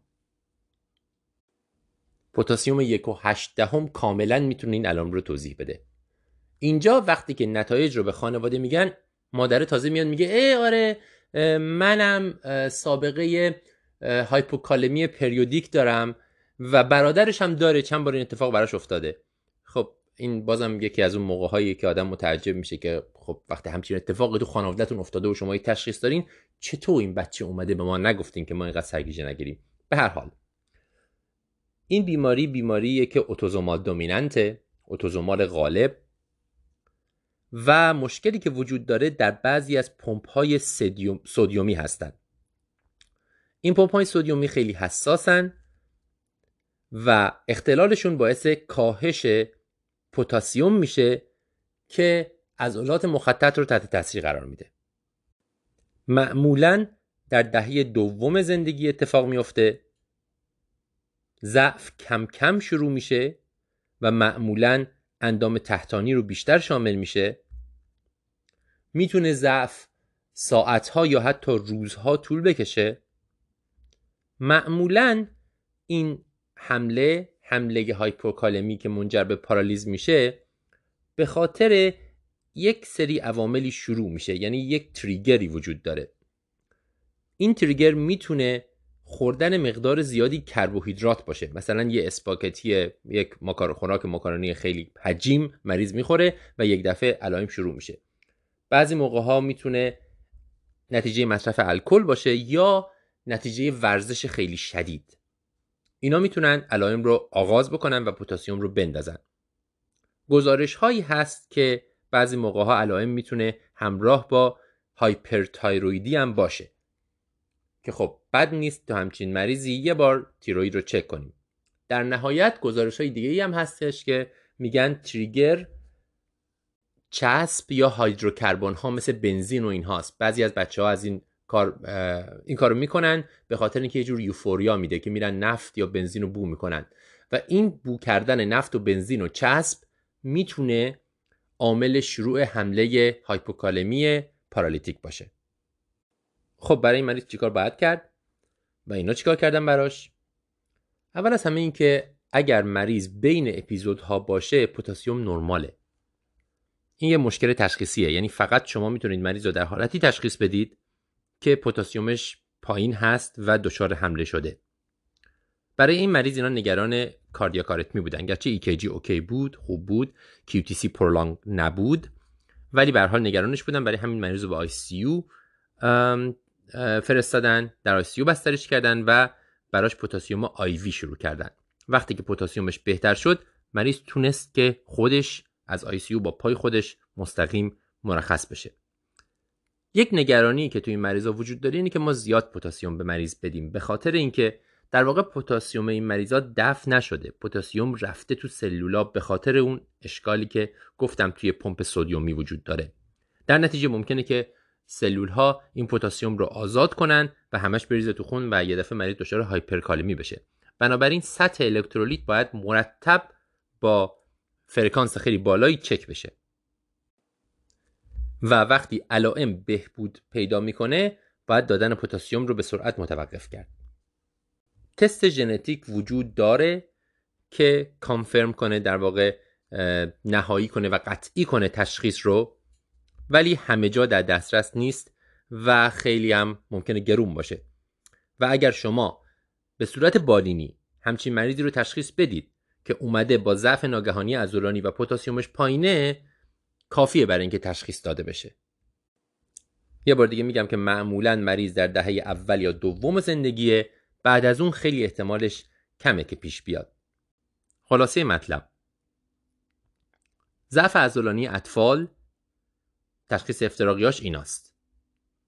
Acute flaccid myelitis گزش کنه گیلنباره مشکل spinal cord مسمومیت ها مشکلات الکترولیتی و مشکلات سیستمیک و در نهایت conversion. hypokalemic periodic paralysis معمولا ژنتیکه و به دلیل مشکل کانال های sodium ی پیش میاد. پتاسیم این مریض ها میفته در پاسخ به یک عامل محرک که می‌تونه مصرف مقدار زیادی کربوهیدرات باشه مثل یک کیک بزرگ یا فعالیت بدنی شدید. درمانش جبران کردن پتاسیمه ولی باید حواسمون باشه که مرتب چک بکنیم پتاسیم رو که از اون ور بوم نیفتیم و پتاسیم یه دفعه زیاد نشه و hyperkalemia نده. syncope. بحث بین امل متو کارشناس کاردیولوژی EM:RAP و سوامی. syncope مشکل بسیار شایعیه. خیلی از مریضان میان با این مشکل به اورژانس.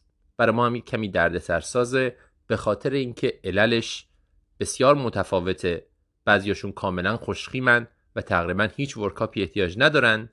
این میره تا عللی که بسیار جدی و باید یک دخالتی صورت بگیره تا از مرگ حتمی جلوگیری بشه. اینکه ما افتراق بدیم بین سنکوپ های خوشخیم و سنکوپ که نیاز به درمان دارن همیشه کار آسونی نیست و کمی دردسرسازه اول بگیم که خیلی موقع ها لازمه که اصلا برای اینکه متوجه بشیم مشکل سنکوپ بوده یا خورده با مریض صحبت کنیم چون مریض ها جورای مختلفی این مشکل رو بیان می‌کنن. یکی میگه از حال رفتم یکی میگه قش کردم یکی اصلا افتاده فقط اومده. یه خورده سوال کردن احتیاج داره تا بفهمیم که معنیش این بوده که به صورت گذرا این آدم هوشیاریش رو از دست داده. نکتش در اینه که همیشه لازم نیست مریض کاملا هوشیاریش رو از دست بده. مطالعاتی که هست نشون میده مریضایی که تقریبا هوشیاریشون رو از دست میدن به عبارتی طرف میگه که من احساس کردم سرم داره گیج میره و نزدیک بود که از حال برم. ولی وقتی دقیق سوال می‌کنیم می‌بینی که نه هیچ لحظه ای از حال نرفته.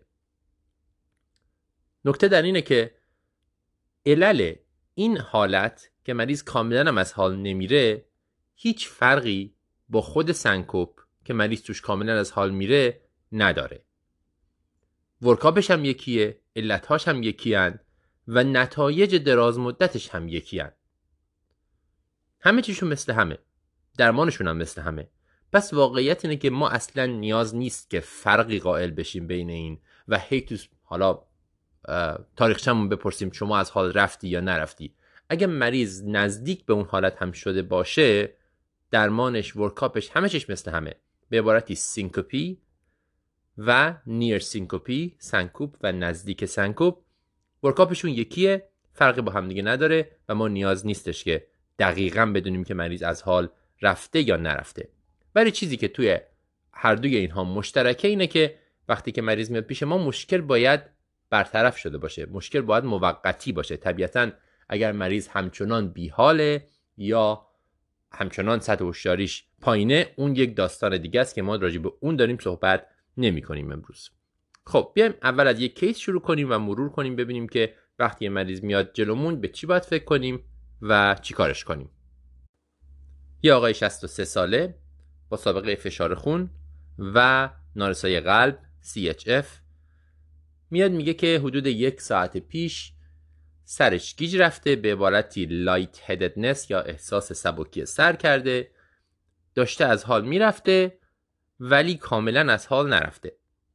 یه چند ثانیه طول کشیده حالا هم برگشته به حالت نرمال. خب چی کارش کنیم؟ مهمترین چیزی که ما از این بخش از این بخش امروز قراره یاد بگیریم اینه که مهمترین بخش workup ما برای مریض سنکوپ تاریخچه و معاینه است. اینو ما چند بار تکرار خواهیم کرد. مهمترین چیزی که تشخیص میده افتراق میده بین سنکوپ های خوشخیم و بدخیم تاریخچه مریض و معاینه ماست. بخش اول تاریخچه. از همین آقا اینا رو می‌پرسیم. آیا قبل از اینکه این اتفاق بیفته چیزی احساس کردین؟ مثلا درد قفسه سینه چسپین مثلا احساس تنگ نفس درد شکم درد پشت اینها نکات خیلی مهمی هستند. سردرد شدید. چون هر کدوم از اینا رو اگه داشته باشه تشخیصمون فرق می‌کنه داستانمون فرق می‌کنه. بخش دوم معاینه. بخش اول معاینه طبیعتا علائم حیاتیه فشار مریض چنده؟ پالس مریض چنده؟ اگه چیزی پیدا کنیم توی هر کدوم از این سوالات یا معاینه طبیعتا اون رو دنبال می‌کنیم. مثلا اگه چست پین داشته مریض در اون لحظه به ACS فکر می‌کنیم به آمبولی ریه فکر می‌کنیم. اگه تنگ نفس داشته همینطور و غیره. حالا فرض کنیم که هیچ کنم از اینا رو نداشته. تو معاینه وضع عمومی مریض فشارش مهمه پالسش مهمه. ممکنه که توی قلب معاینه قلب صدای سوفت جدیدی بشنویم و تنگی آورت رو با توجه به سن بالای مریض تشخیص بدیم. و خب یک معاینه کامل نورولوژیک هم حتما لازمه برای تشخیص عللی که ممکنه داخل CNS باشه. اما فرض کنیم که همه چیز نرماله. قدم بعدی اولین قدم تشخیصی ما یه EKGه و احتمالا مریض حداقل نیاز داره فارغ از اینکه ما تو EKG چی پیدا کنیم که چند ساعتی کاردیاک مانیتور بشه. در نهایت احتمالا هر کسی عملاتو هم میگه اونم همین کار می‌کنه. یک CBC و یک الکترولیت از مریض می‌گیره تا مطمئن باشیم مثلا مریض anemic نیست یا یه دفعه یه white count خیلی بالا رو پیدا نکنیم یا calcium sodium پتاسیم تنظیمن و بالا پایین نیستن. سوالی که اینجا مطرح میشه اینکه آیا تروپونین برای هر مریضی لازمه؟ واقعیت اینه که نه. مگر اینکه یه چیز دیگه هم باشه که نگران کننده باشه و ما به ACS فکر کنیم نه فقط سنکوپ مثلا اگه مریض chest pain داشته بوده باشه یا چیزی تو EKG ببینیم که نگران ایسکمی بشیم. بله ممکنه تروپونین بفرستیم. ولی سنکوپی که برمیگرده و همراه باهاش علائم نگران کننده نداره ACS نیست. درد شکم و درد پشت توی مریض مسن ما رو یاد آنوریسم آئورت میندازه. درد شدید سینه همینطور ما رو یاد dissection میندازه. سردرد هم طبیعتا ما رو یاد علل داخل CNS میندازه به ویژه خونریزی های مغزی. خب پس یک چیزی که ما تو 100 درصد این مریض ها قرار انجام بدیم EKGه حالا تو EKG دنبال چی میگردیم؟ عمل متو هشت چیز رو نام می‌بره که ما توی کیجی دنبالش میگردیم که هیستوری و فیزیکال اگزم به ما نمیگه. یعنی مثلا منظور نشونه های مثلا آلمولی ریه نیست چون اونها رو تاکیپنی مریض و تنگ نفس مریض به ما میگه. هشت چیز رو که ما جای دیگه پیدا نمی‌تونیم بکنیم بجز در EKG اول دو تا چیز واضح. ایسکمی یعنی تغییر T و ST و آریتمی. طبیعتا شما اگه آریتمی یا block ببینید ببینید مریض توی SVT یا به اینا خب بهش فکر می‌کنید. پس ایسکمی آریتمی که دو تا چیز واضح و مشخصن. دو تا چیز بعدی interval های مهمن. یکی PR interval short که ما رو یاد WPW میندازه Wolff-Parkinson-White syndrome و دومی prolonged QT که ما رو که می‌تونه به دلایل مختلفی باشه مثل الکترولیت مثل بیماری ژنتیکی و و و. منتها نتیجه همشون یکیه. وقتی که QT prolonged ه مریض در خطر آریتمی مخصوصا آریتمی torsade ه. پس شد ایسکمی و آریتمی واضح ها interval ها PR short و QT long. این شد چهار تا.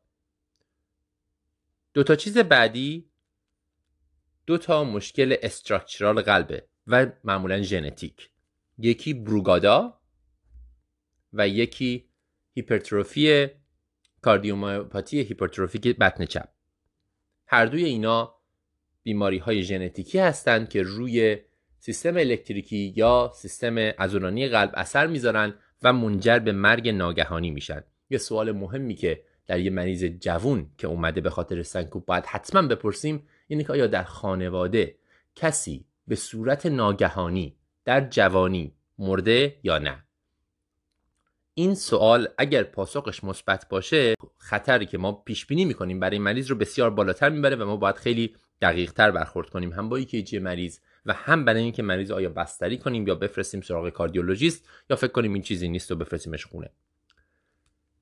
علل مهمش این دوتان. یکی بروگادا که شما می‌تونید EKG شو گوگل کنید و EKG مریض باش مقایسه کنید. من نمی‌خوام راجع به جزئیات تغییر EKG تو بروگادا صحبت کنم. و دومی هایپرتروفی cardiomyopathy هایپرتروفی هایپرتروفیک بطن چپ. این رو هم EKG ش خیلی مشخصه و پیشنهاد می‌کنم که نگاه کنید و باهاش آشنا بشید. دو تا چیز نادر در نهایت که شاید ممکنه که یک بار در کل طول دوران پزشکیتون ببینید هم اینا هستن. که مجموع تشخیص های ما رو میرسونن به 8 تا در EKG یکی کاردیومیوپاتی آریتموژنیک بطن راسته که با توجه به اینکه من الان تصویر ندارم به شما نشون بدم کار آسونی نیست نشون دادن ایکیجیش توضیح ایکیجیش ولی یه notch ی توی V1 وجود داره. بهترین کاری که گوگلش کنین و نگاه کنین چه شکلیه.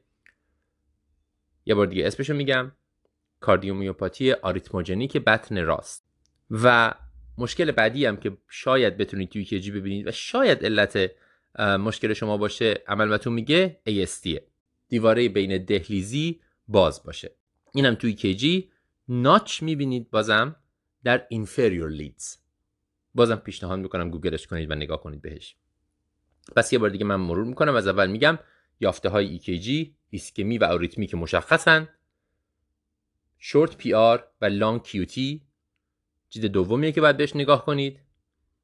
سومی بروگادا و هیپرتروفی بطن چپه و چهارمی در نهایت که خیلی نادرترن ASD و cardiomyopathy arrhythmogenic بطن راست. خب پس این case اول این آقای 63 ساله فرض کنیم ما همه اینا رو نگاه کردیم. همه چیزم منفی بود تروپونینم نفرستادیم CT هم نکردیم. چند ساعت cardiac monitor کردیم. اگر همه چیز منفی بود بین این سوالات احتمالا بعدش می‌تونیم مریض مرخص کنیم میگیم چرا. بیا حالا راجع به کیس دوم صحبت کنیم.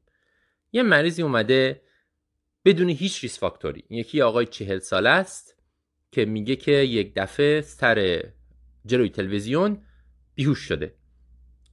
چند ثانیه طول کشیده یه خورده آب پاشیدن و اینا و به هوش اومده و حالا نرمال. EKG می‌گیرید؟ و توی یه چیزی پیدا می‌کنید. مثلا می‌بینید که QT ش 575 prolonged QT داره. یا علامه بروگادا پیدا می‌کنید. یا WPW پیدا می‌کنید. سوال اینه که خب حالا اینو چیکارش کنیم؟ امل متو میگه اول از همه اگر که به QT prolong وجود داشته باشه شما پتاسیم و منیزیم و اینا رو باید چک کنید چون اونا ممکنه علتش باشن الکترولیت ها اگه اونها نبودن و مثل بروگادا و WPW پرولانگ کیوتی هم فرضتون بر این شد که بر اساس یک مشکل ارسی یا استراکچرار قلبه این مریض نمیره خونه. این مریض باید بستری بشه تا کاردیولوژی ببینتش یا بفرستیمش جایی که کاردیولوژی ببینتش همین الان.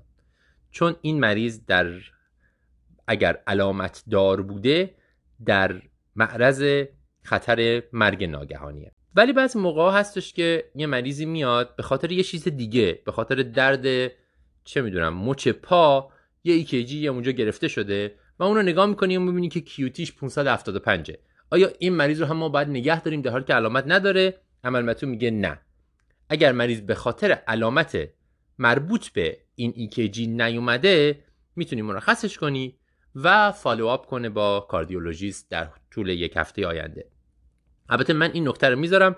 من همیشه از مریض می‌پرسم اگر همچین مریض دیدم که آیا سابقه مرگ ناگهانی تو خانوادهش وجود داشته یا نه؟ اگه وجود داشته احتمالا نمیفرستمش. در غیر این صورت معقوله که بفرستیمش به شرطی که بتونه کاردیولوژیست رو خیلی سریع در فاصله یک هفته حد اکثر ببینه. برگردیم به اون case قبلیه آقای 60 ساله. گفتیم EKG ش خوبه آزمایشش خوبه بعدش چه کنیم؟ گفتیم احتمالا میفرستیمش خونه. بعد اینکه چند ساعت cardiac monitor ش کردیم توی اورژانس. قبلا در دهه 80 و 90 میلادی همه این منم یادم که موقعی که دانشکده پزشکی می‌رفتم همه این مریض ها رو ما بستری می‌کردیم. همشون رو بستری می‌کردیم و کاردیاک مونیتور میذاشتیم و نگاهشون می‌کردیم ببینیم در چند ساعت آینده در چند روز آینده چه اتفاقی براشون میافته. مطالعات جدید میگن برای 50 درصد اینها ما به یه تشخیصی می‌رسیم. برای 50 درصد دیگه به هیچ تشخیصی با همه ورکاپ نمی‌رسیم و آخرش بدون تشخیص مرخصشون می‌کنیم. خب پس برای اون 50 درصد واقعیت اینه نیازی نیستش که بستریشون کنیم. ولی خب برای 50 درصد به تشخیص می‌رسیم. منتها نکتهش در اینه که این 50 درصدی که ما براش تشخیص پیدا می‌کنیم 80 درصدشون تو اورژانس تشخیص داده شدن. همون ساعت اولی که اومدن به عبارتی بستری کردن مریض و نگه داشتنش تو بیمارستان چیزی به تشخیص ما اضافه نمی‌کنه. مطالعات زیادی بعدا هم در مورد شده مثلا مطالعه که توی Annals of Emergency Medicine تو آگست 2019 منتشر شده میگه که اینا مریض های بالای 60 سال رو که اومده بودن با سنکوپ بررسی کرده اونایی که تو اورژانس تشخیص داشتن رو گذاشته کنار بقیه رو که بستری شدن نگاه کرده و دیده که بستری کردن rate of serious adverse events رو تغییر نداده به عبارتی نتایج جدی رو بستری کردن تغییر نداده. به عبارت این نتیجهش میشه که شما اگه تو اورژانس تشخیص دادید دادید. اگه تو اورژانس هیچ تشخیصی ندادی و هیچ چیز نگران کننده ای پیدا نکردی بستری کردن مریض فایده ای نداره و چیزی رو حل نمی‌کنه. پس کیا رو بستری می‌کنیم؟ همونجوری که گفتیم تو این مطالعه کسایی که تشخیص دارن تو اورژانس اکسکلود شدن. اینا رو بستری می‌کنیم. اگر هر چیزی توی تاریخچه توی معاینه یا توی آزمایش یا توی کیجی بود که ما رو به سمت یک تشخیصی هدایت کرد حتما این مریض رو ما بستری می‌کنیم. مثلا فکر کردیم که آمبولی ریه داره چون مریض احساس تنگی نفس کرده بود. یا جلوی ما یک کمی تاکیپنیا داره. یا مریض چسپین داشته که خب ما رو نگران ACS می‌کنه. یا سردرد شدید داشته. یا ایکیجیش یکی از این چیزهایی که گفتیم و داشته. یا مثلا یه دفعه متوجه میشیم که چه می‌دونم سودیومش 110 توی آزمایشاش. طبیعتا اگر که چیزی پیدا کنیم به خاطر اون مریض رو بستری می‌کنیم. اما اگر هیچ چیزی پیدا نکردیم و داستانمون هم داستان نگران کننده ای نیست مریض می‌تونه بره خونه. داستان نگران کننده یعنی چی؟ توی تاریخچه مثلا اگر که سنکوپ بدون prodrome اتفاق افتاده باشه نگران کننده تره چون احتمال آریتمی بیشتره نسبت به سنکوپ vasovagal اگه سنکوپ vasovagal باشه به عبارتی صرفا به خاطر افت فشار و vasodilation اتفاق افتاده باشه معمولا مریض اولش یه خورده احساس سرگیجه می‌کنه بعدش از حال میره و بعدش عرق می‌کنه ممکن هم یه بار استفراغ کنه. این تنها جاییه به قول عمل متو که ما تعریق رو دوست داریم عرق کردن رو دوست داریم. اگه مریض خیلی عرق بکنه آدم خوشحال میشه. در حالت های دیگه تعریق شدید هیچ وقت نشونه خوبی نیست موقعی که مریض پیش ماست و داره عرق می‌کنه. منتها اینجا خوبه. خودمون تو اورژانس ممکنه شما دیده باشید. من خیلی مریضا رو داشتم که میری از مریض خون بگیری یه سوزن تو دستش می‌زنی و می‌بینی جلوی چشمت که مریض میگه وای من سرم گیج میره. و بعد از حال میره می‌بینی تعریق شدید می‌کنه و بعد از چند ثانیه کم کم کم کم دوباره به حال میاد. این یک تیپیکال ویزو ویگاله. با درد شروع شده. شما می‌بینید که قبلش مریض چه احساسی کرده. بعدش تعریق کرده. ممکنه یه بارم استفراغ کنه. ممکنه که در برای در پاسخ به درد این واکنش ایجاد بشه. یا خیلی شایعه که تو توالت به خاطر فشاری که مریض میاره برای دفع مدفوع در واقع والسالوال می‌کنه و همین علائم ایجاد میشن. این خیلی شایعه. مریضی که توی دستشویی از حال رفته معمولا خوشخیمه. همینطورم اگر که این اتفاق positional بوده یعنی به عبارتی مریض نشسته بوده یه دفعه پا شده سرپا و سرش احساس کرده که گیج رفته و از حال رفته به مدت چند ثانیه. این هم نشون دهنده vasovagal ه اینا داستان هایی هستن که نگرانی ما رو کم می‌کنن. با prodrome و در حال مانور والسالوا به خاطر دفع مدفوع تو دستشویی یا positional با ایستادن به ویژه در مریض مسنی که ممکنه سیستم سمپاتیک قدرت کافی نداشته باشه که جبران کنه اون حالت ایستادن ناگهانی رو یا روی داروهایی باشه مریض که سیستم سمپاتیک رو بلاک می‌کنه مثل بتا بلاکرها و غیره. اینا نگرانی ما رو کمتر می‌کنه. اما کدوم خطرناکن همونطور که گفتیم اگه مریض بگه من نشسته بودم سر میز شام بدون هیچ اتفاقی یک دفعه افتاد افتادم و اطرافیانش میگن که یه دفعه سرش افتاد تو بشقاب. این نگران کننده است چون ممکنه که آریتمی باشه. یا از اون مهمتر شاید سنکوپ exertional. مریض میگه داشتم میدویدم یک دفعه از حال رفتم. سنکوپ exertional در حال ورزش در حال فعالیت بدنی هم خیلی خطرناکه. در نهایت سوال آخر که از امل متو میشه اینه که آیا decision rule ی وجود داره که ما ازش استفاده کنیم برای مریضای سنکوپ یا نه؟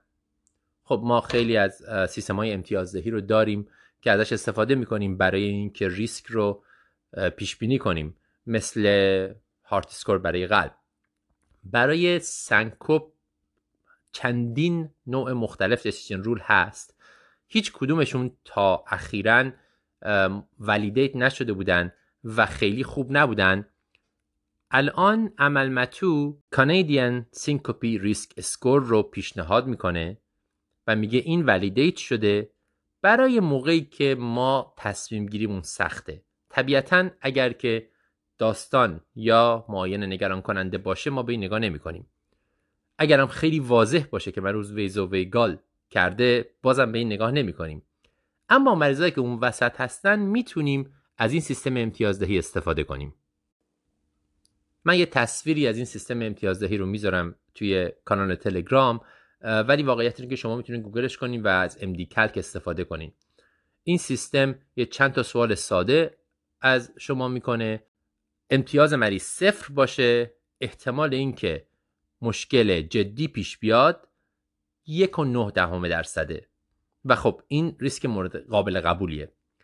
اگر که بالاتر از صفر باشه مثلا یک باشه میشه به سه درصد و همینطوری بالاتر هم میره.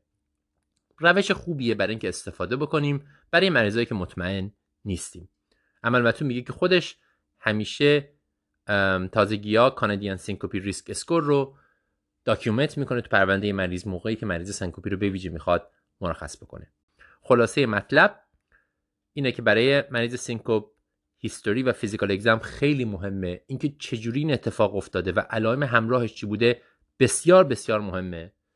قدم بعد EKG ه و گفتیم توی EKG به چیا نگاه می‌کنیم؟ 6 تا چیز در 8 تا چیز در واقع. قدم بعدی آزمایشاته که لازم نیست تو همه بگیریم ولی توی حداقل تو سن بالا حداقل یه سی بی سی و یک الکترولیت می‌گیریم. تروپونین برای همه لازم نیست. بعد از روی اینا ما یه تشخیص میدیم. تشخیص ما اگر این باشه که نمی‌دونیم چرا اتفاق افتاده و هیچ شواهد نگران کننده ای توی این چیزایی که گفتیم وجود نداشته باشه شما لازم نیست مریض رو بستری کنید. مریض می‌تونه بره خونه با follow up نزدیک در حد سه چهار روز با دکترش یا با کاردیولوژیست.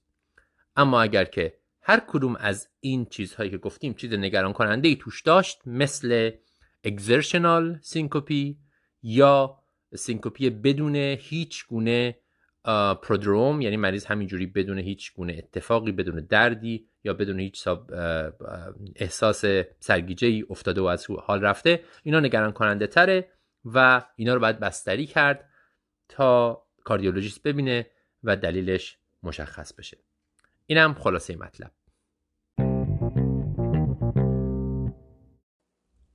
نامه ها دو تا نامه رو این ماه مطرح می‌کنم مجریا که دو تا نکته قابل یادگیری خیلی خوب داره.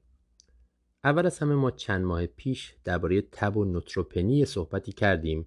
مجریا گفتن که ما توی مریضی که به نوتروپنی شک داریم یا نوتروپنی داره تب رو از طریق رکتال چک نمی کنیم. تئوری و اون چیزی که همه ما یاد گرفتیم اینه که اگه ما بخوایم درجه حرارت رکتال رو چک کنیم پروبی که می‌ذاریم توی رکتوم ممکنه باعث ورود باکتری ها از جدار شکننده رکتوم به داخل خون بشه. یک آقایی که متخصص تب از شهر دنور خیلی آدم معتبریه یه پیغامی برای امرب فرستاده که خلاصه مطلبش اینه که این موضوع افسانه است و تشخیص تب خیلی خیلی مهمتره. از اینکه ما نگران یه باکتری می باشیم که هیچ پایه و اساس علمی نداره.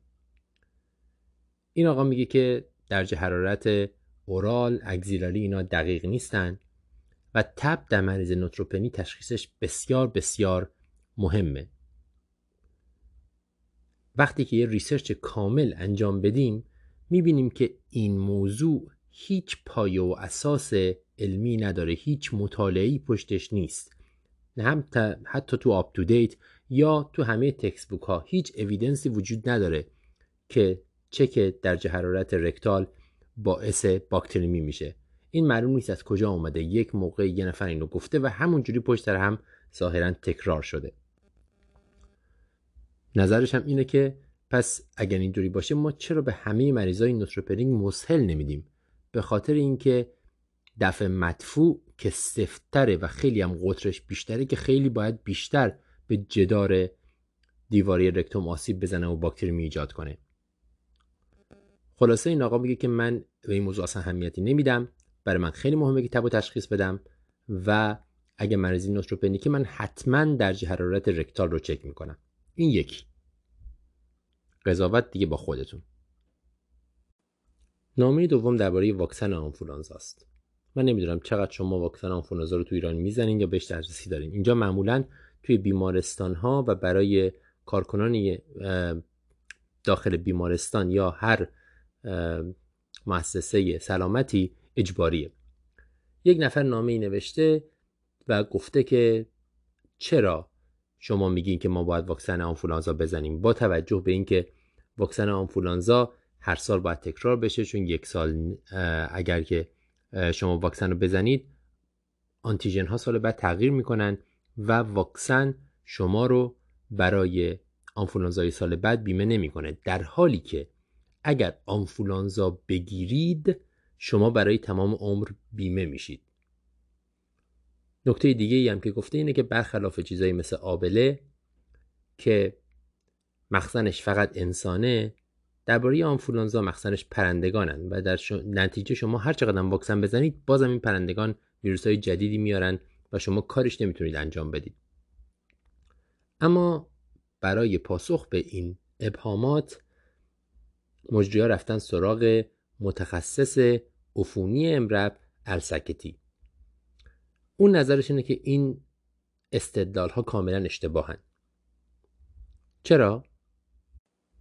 اول از همه اینه که درسته که اگر واکسن بزنید هم شما ممکن آنفولانزا بگیرید. ولی شدتش کمتره علائمش کمتره در نتیجه وایرال لود کمتره و جلوی گسترش بیماری رو می‌گیره. دوم برخلاف اون چیزی که این نامه گفته گرفتن آنفولانزا ایمنی دائمی نمیده. چون همونطوری که آنتیژن ها تغییر می‌کنن برای واکسن برای بیماری هم تغییر می‌کنن. و هر سال و مرتب ژنتیک در واقع ویروس عوض میشه. شما اگه یه سال آنفولانزا بگیرین سال بعدم احتمالا دوباره ممکن آنفولانزا بگیرین. هیچ چیز رو پیشگیری نمی‌کنه گرفتن آنفولانزا. هیچ مزیتی نداره. نکته بعدی اینه که آنفولانزا یک بیماری خوشخیم نیست. سال گذشته 49 میلیون نفر در آمریکا آنفولانزا گرفتن. از این مقدار حدود 950 هزار نفر بستری شدن و 79 هزار نفر مردن. اگه شما بتونید این بیماری رو ملایم تر بکنید می‌تونید از این مرگ ها جلوگیری کنید و خیلی خیلی ممکنه موثر باشه. بالاخره این که میگه که درسته واکسن رو با واکسن نمیشه. آنفولانزا رو ریشهکن کرد با توجه به اینکه مخزنش پرندگان هستن ولی از شدتش ما داریم کم می‌کنیم. در ضمن ظاهرا الان دارن کار می‌کنن روی واکسن هایی که روی آنتیژن های مرکزی ویروس موثره روی کد ژنتیکی ویروس نه مثل واکسن های فعلی که روی آنتیژن های سطحی اثر می‌کنن و اونا مدام عوض میشن. اگر ما بتونیم واکسنی بر علیه آنتیژن مرکزی ویروس بسازیم احتمالا این واکسن دائمی خواهد بود. الان دارن روش کار می‌کنن. شاید در مدت زندگی ما ما به همین واکسنی برسیم و از شر آنفولانزا برای همیشه خلاص بشیم. در ضمن این هم هست که واکسیناسیون اجباری هر ساله چیزی که تو آمریکا هست باعث میشه که شما کم کم در طول سالها تعداد زیادی از انواع مختلف آنتیژن رو پوشش بدید و بدنتون رو نسبت به اونا بیمه کنید. و هر سال اگر چه ممکنه که با جهش های جدید آنتیژن های جدید درست بشه ولی تعداد زیادیش اینا در طول سالها جمع شده و شما علیه انواع مختلف و زیادی از ویروس آنفولانزا ایمنی دارید. خلاصه اینکه واکسناتون رو بزنید ظاهرا خیلی موثره.